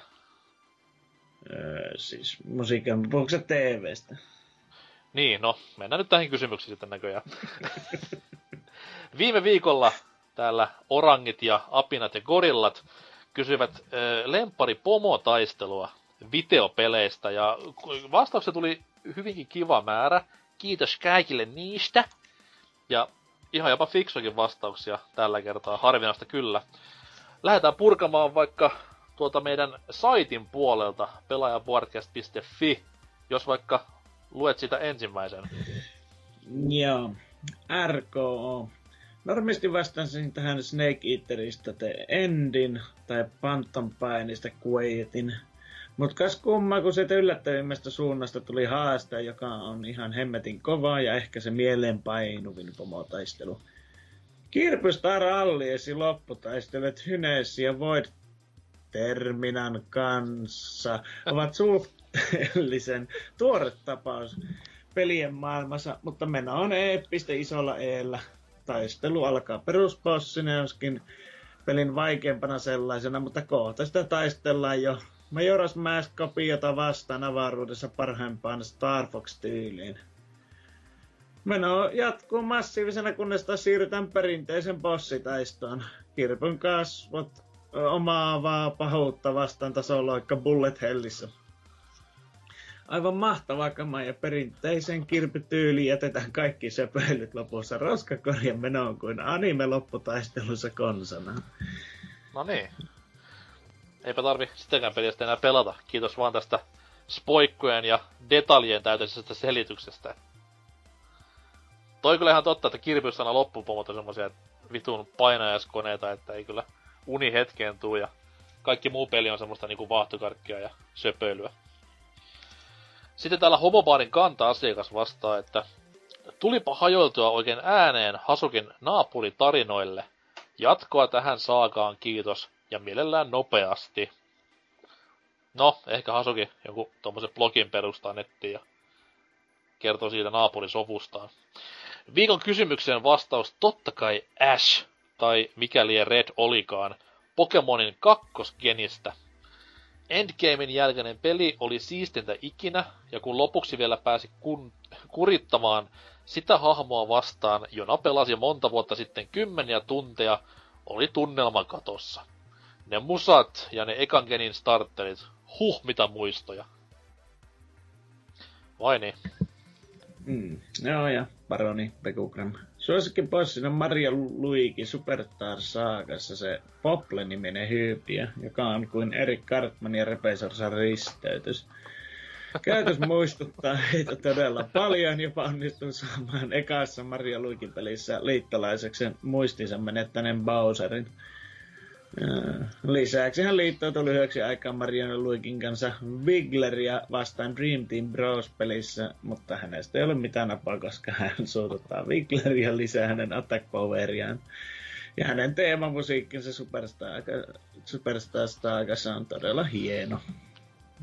Mä en edes no. muistanut, että tuo oli tuossa Dream Team Brosissa tuo samanen tyyppi. Hieno, hienoja pelejä. Kaneli Taneli vastaa, että Super Paper Mario nörtti Francis on valintani. Ettenkö sanoisi, että pomotaisto on erittäinkin hahmon näköinen. Se on kyllä mielenkiintoinen tapaus. Onko pelannut? Öö, onko se siis... En no. Ah, se siis öö, muuttuu yhtäkkiä deittisimulaattoriksi. Tämmöisiksi kuin Japsi pikkuhousun haistelupeliksi kesken kaiken ja tällaista. Se on varmaan toimii hyvin. Marion kalsareita. Mm-mm. Ja tiedote. Lempari on Wien Punch Out puolustavana mestarina pelaatessa kohdattu viimeinen mittely. Pelkkä vastustajan näkeminen nostatti sellaisen virneen kasvattamaan, että sitä tullut mitään. Haastetta tappelussa riittää muutenkin ja voi. Tuo se yrittää useaan kertaan ennen onnistumista, mikä on tyypillistä tälle hienolle pelisarjalle. Kuulostaa. Aa, älä nyt spoila, kun ei tiedotekaan sitä spoilannut. Okei, se on Donkey Kong. Mä ajattelin, että taisi ollut se inkkari nyt. Mistä... No, no, no. Joo, ja siellä oli Donkari tuli vastaan ja se oli aikoinaan iso ylläri. Harmi vaan, että Punch Out oli varmasti niinku siinä, koska just Discordissa, menkää sinne, niin pohdin sitä, että miten vitussa enää tänä päivänä voidaan tehdä uutta Punch just, koska kaikki nämä ei, ei, ei ne ole rasistisia, mutta tämmöisiä kuitenkin stereotypisointeja siinä hyvin paljon viljeltiin kaikista kansalaisuuksista, niin eiköhän tänä päivänä olisi hirveet somekohut päällä, jos Punch Out julkaistaisiin. Almasy vastaa seuraavaa. Paras pomovastus on MGS3 ikäloppu tarkkaampuja The End. Olen aika casual, joten ensimmäisellä pelikerralla sniper-väijyttelyä meni yhtä soittaa varmaan noin puolitoista tuntia ja jatkuvasti ripulit housuissa. No voi. Missään muussa pomovastuksessa ei ole yhtä paljon hermostuneisuutta herättänyt se, kun mitään ei tapahdu. Viidakon äänet, kylmä hiki otsalla ja vastustajan paikantaminen erilaisin keinoin kuitenkin omaa selustaa koko ajan silmällä pitäen. Tästä on huikea pomotappelu tehty. Onneksi sitten mies kuitenkin tässä näin lopussa vielä korjaa oman kasuaalisuutensa ja käyttää sitä ainoaa oikeaa tekniikkaa. Toki tässäkin ikonisessa MGS-pomossa voi rikkoa neljännen seinän, siirrä konsolin kelloa pari vuotta eteenpäin ja te en kuole vanhuuteen. Se on oikea tapa. Ainoa oikea tapa. Joo, ja täällä on sitten Mega Ateria Man Legends 2. Ehdottomasti Craig Phantom, Craig Phantom Horclassista. Konseptiltaan pomotaistelu oli nerokas jälleen yksi osoitus siitä, miksi PH on yksi aliarvostetuista Zeldoista ikinä. Okei, okay. onko pelannut? Phantom Hourglassia. Oliko Kä- se, että... Käsikonsolipeli huom. öö, jos se on DSille tullut, niin olen voinut sitä pelata, koska mä en ah. muista silleen, kun tota, no, tietää sä, Intti, yövartija. Ei, mä tiedän Intti, päivys, päivystysvuoro. no. Ei, Krauk oli hieno bossi. Siis, siis niinku, se bossitappelu käytiin silleen sen bossin silmien läpi. Hyvin mielenkiintoinen. Sitten täällä äh, JM vastailee. Vaikea sanoa kyllä jotain yhtä tiettyä, mutta heitän tähän Asuras Frathin todellisen lopun vihoviimeisen pomo-vastukseen. Wow. Chakravartin The Creator Asuran pitkä ja raivon täyteinen tie kostaa vaimonsa kuolema ja pelastaa tyttärensä on johtanut taisteluun itse kaiken luojaa vastaan. Tässä vihoviimeisessä mätössä Asura on niin perusmuodossa kuin olla ja voi. Raastettu kaikilta ekstra käsiltään ja muodoiltaan, mutta silti hän puskee itse Jumalan päälle. Lisätään vielä seesteinen tyhjyys, jossa taistelu käydään, tiukat QTEt, hienot koreografiat ja vallan tyydyttävä lopetus, jonka aikana Asura sanoo kaikkea syvällistä, mutta kokee sen toisarvoisena tyttärensä surulle, jonka Asura tahtoo kostaa. Yleisesti kyllä Asuras Wrath on hienojen pomovastusten alttari, kunhan pelaa oikeaa versiota. PS3-versio kun sisältää screen tearingia ja frame droppeja, Xbox 360-version pitäessä ne minimissä. Ja nyt rupesin himoamaan Asuras Wrath remasteria nykyisille konsoleille. 60 freimiä sekunnissa ja kaikki. En muista ulkoa, että onko kyseinen mies, joka siis YouTubessa pitää hienoa, hienoa pelikanavaa, menkää kaikki tsiikaamaan, niin onko siellä Asuras Wrath matskua, mutta käykää katsomassa, jos on. Mainio. Yeah. Sitten Discordin puolelle. Lionhead, mitä siellä sanotaan? No, Chaleitelle valehtelee taas, että kyllähän se on tuo Hasukin mainitsema Vergil sitten DMC kolmosen lopussa. Eeppinen ja haastava kaksinkamppailu. Rakasta veliä vastaan kuolemaan saakka. Hienosti rakennettu pelin alusta asti kyseistä kamppali, johon DMC kolme pelinäkin, pelinäkin genrensä kingi. Ja sitten se on vielä tota, rikkoi sääntöjä. Kakkos- ja kolmostila meneekin seuraaville bosseille mikäli Oselotti, MSG 4 loppupomo ja Kadovar kolmosen Hades. mikäli Oselot. Tota noin. Sitten täällä Jeffrey Akemere vastaa. Yksi omista suosikki pomotaisteluista on kyllä Katherinen Torture Chamber-tason pomo vastus Immoral Beast. Huom, ei siis Immortal, vaan Immoral. Hauskaa yrittää vakavalla naamalla peliä pelata, kun se Sex Batang kakofonia raikaa klassisen musiikin säästämänä. Ja onhan se monsteri aikamoinen ilmestys. Sitä se kyllä on, mutta miksi pelaat Katrine peliä? Hirveää paskaa. niin. Ja HK Routa. Eikä boss battle, joka tulee mieleen, on Varjovaldista Red Brief J vastaan. Tämä vähäpukeinen härkä on polttanut ikuiset jäljet silmeni verkkokalvoille. Also on, on liekkihymiä. Ei vaan lit. Hyvä, hyvä. No. Kiitti vaan vastauksista, babet. Tota noi, entäs meidän vastaukset? Paras pomotaistelu ja miksi? Öö, tekis mieli vastata tämmöisenä vanhan strategian järjen, että liittoutuneet on aina se kaikista suurin paha, mutta tuota, että aina yrittää estää Venäjää maailmanvallatusta, mutta sanotaan nyt ehkä semmoinen ensimmäinen pomotaistelu, mikä tuli edes mieleen, niin just kun oli ollut pitkään, ettei oikeastaan pelannut mitään tämmöisiä pelejä, missä olisi kunnon pomotaisteluita, kun tota, vuosia tuli vaan naksutteluja pelattu, niin General Ram tuosta ensimmäisestä Gears of Warista, että se on... Eikä se... Muista, miten se meni. Oliko se vaan perus ammu punaisia läiskiä ja voita? Oliko se jotain ammu... siistiä? No se on ehkä lähinnä se, että tuota, että kuin kauan siinä meni ja kuin raasittava se oli. Ai kun joo, se oli, joo joo, nyt mä, kun, se, kun, se jännä, kun se koko peli ajan olla rauhassa suojassa ja kaikki muuten, niin tällä on sitten ne ötökkäärmeet, jotka ajaa sut pois sieltä ja sitten se ampuu sut kahdella laakilla hengiltä, niin se on niinku sitä kautta ehkä nyt semmonen on niitä varmaan sitten senkin jälkeen tullut, mutta se on ensimmäinen, mikä tuli mieleen. Että... Okei. Okay. Vaikka tota, mun niinku sisäinen hipsterini itkee, kun mä haluaisin sanoa The Endin, koska se kuitenkin on ihan saatanan kova loppubossi tänäkin päivänä, että se nimenomaan se, että kuin monella tavalla se voi mennä läpi ja kuin niinku siistiä se on oivaltaa sitten, tai oli silloin ihan ekoja kertaa oivaltaa se koko hetki, niin hyvinkin hyvinkin päheetä, mutta mä en vasta sitä, mä vastaan Donkey Kong 64 King K. Rule loppuvastuksen, jossa siis käydään tämmönen nyrkkeilymatsi, viisi eräinen, ja jokainen Kong-klaanin edustaja siinä pelissä pääsee sitten loistamaan tätä krokotiilikuningasta vastaan, että Donkey Kongilla ihan perus tynnyrin ampumista tai tynnyristä ampumista ja sitten Didillä vähän leijutaan rakettirepulla ympäri arenan kattoa ja Tainilla mennään sinne saappaan sisään minikoossa ja kaikkea tämmöistä hupaa ja hauskaa. Se on tosi niinku tämmönen NS Out of the Blue vastaan tuleva pomotaistelu ja muutenkin se oli hyvin hyvin haastava silloin aikoinaan, niin siitä vielä lisäpisteet. Mutta se on semmoinen tosi ikimuistoinen kaiken puolin.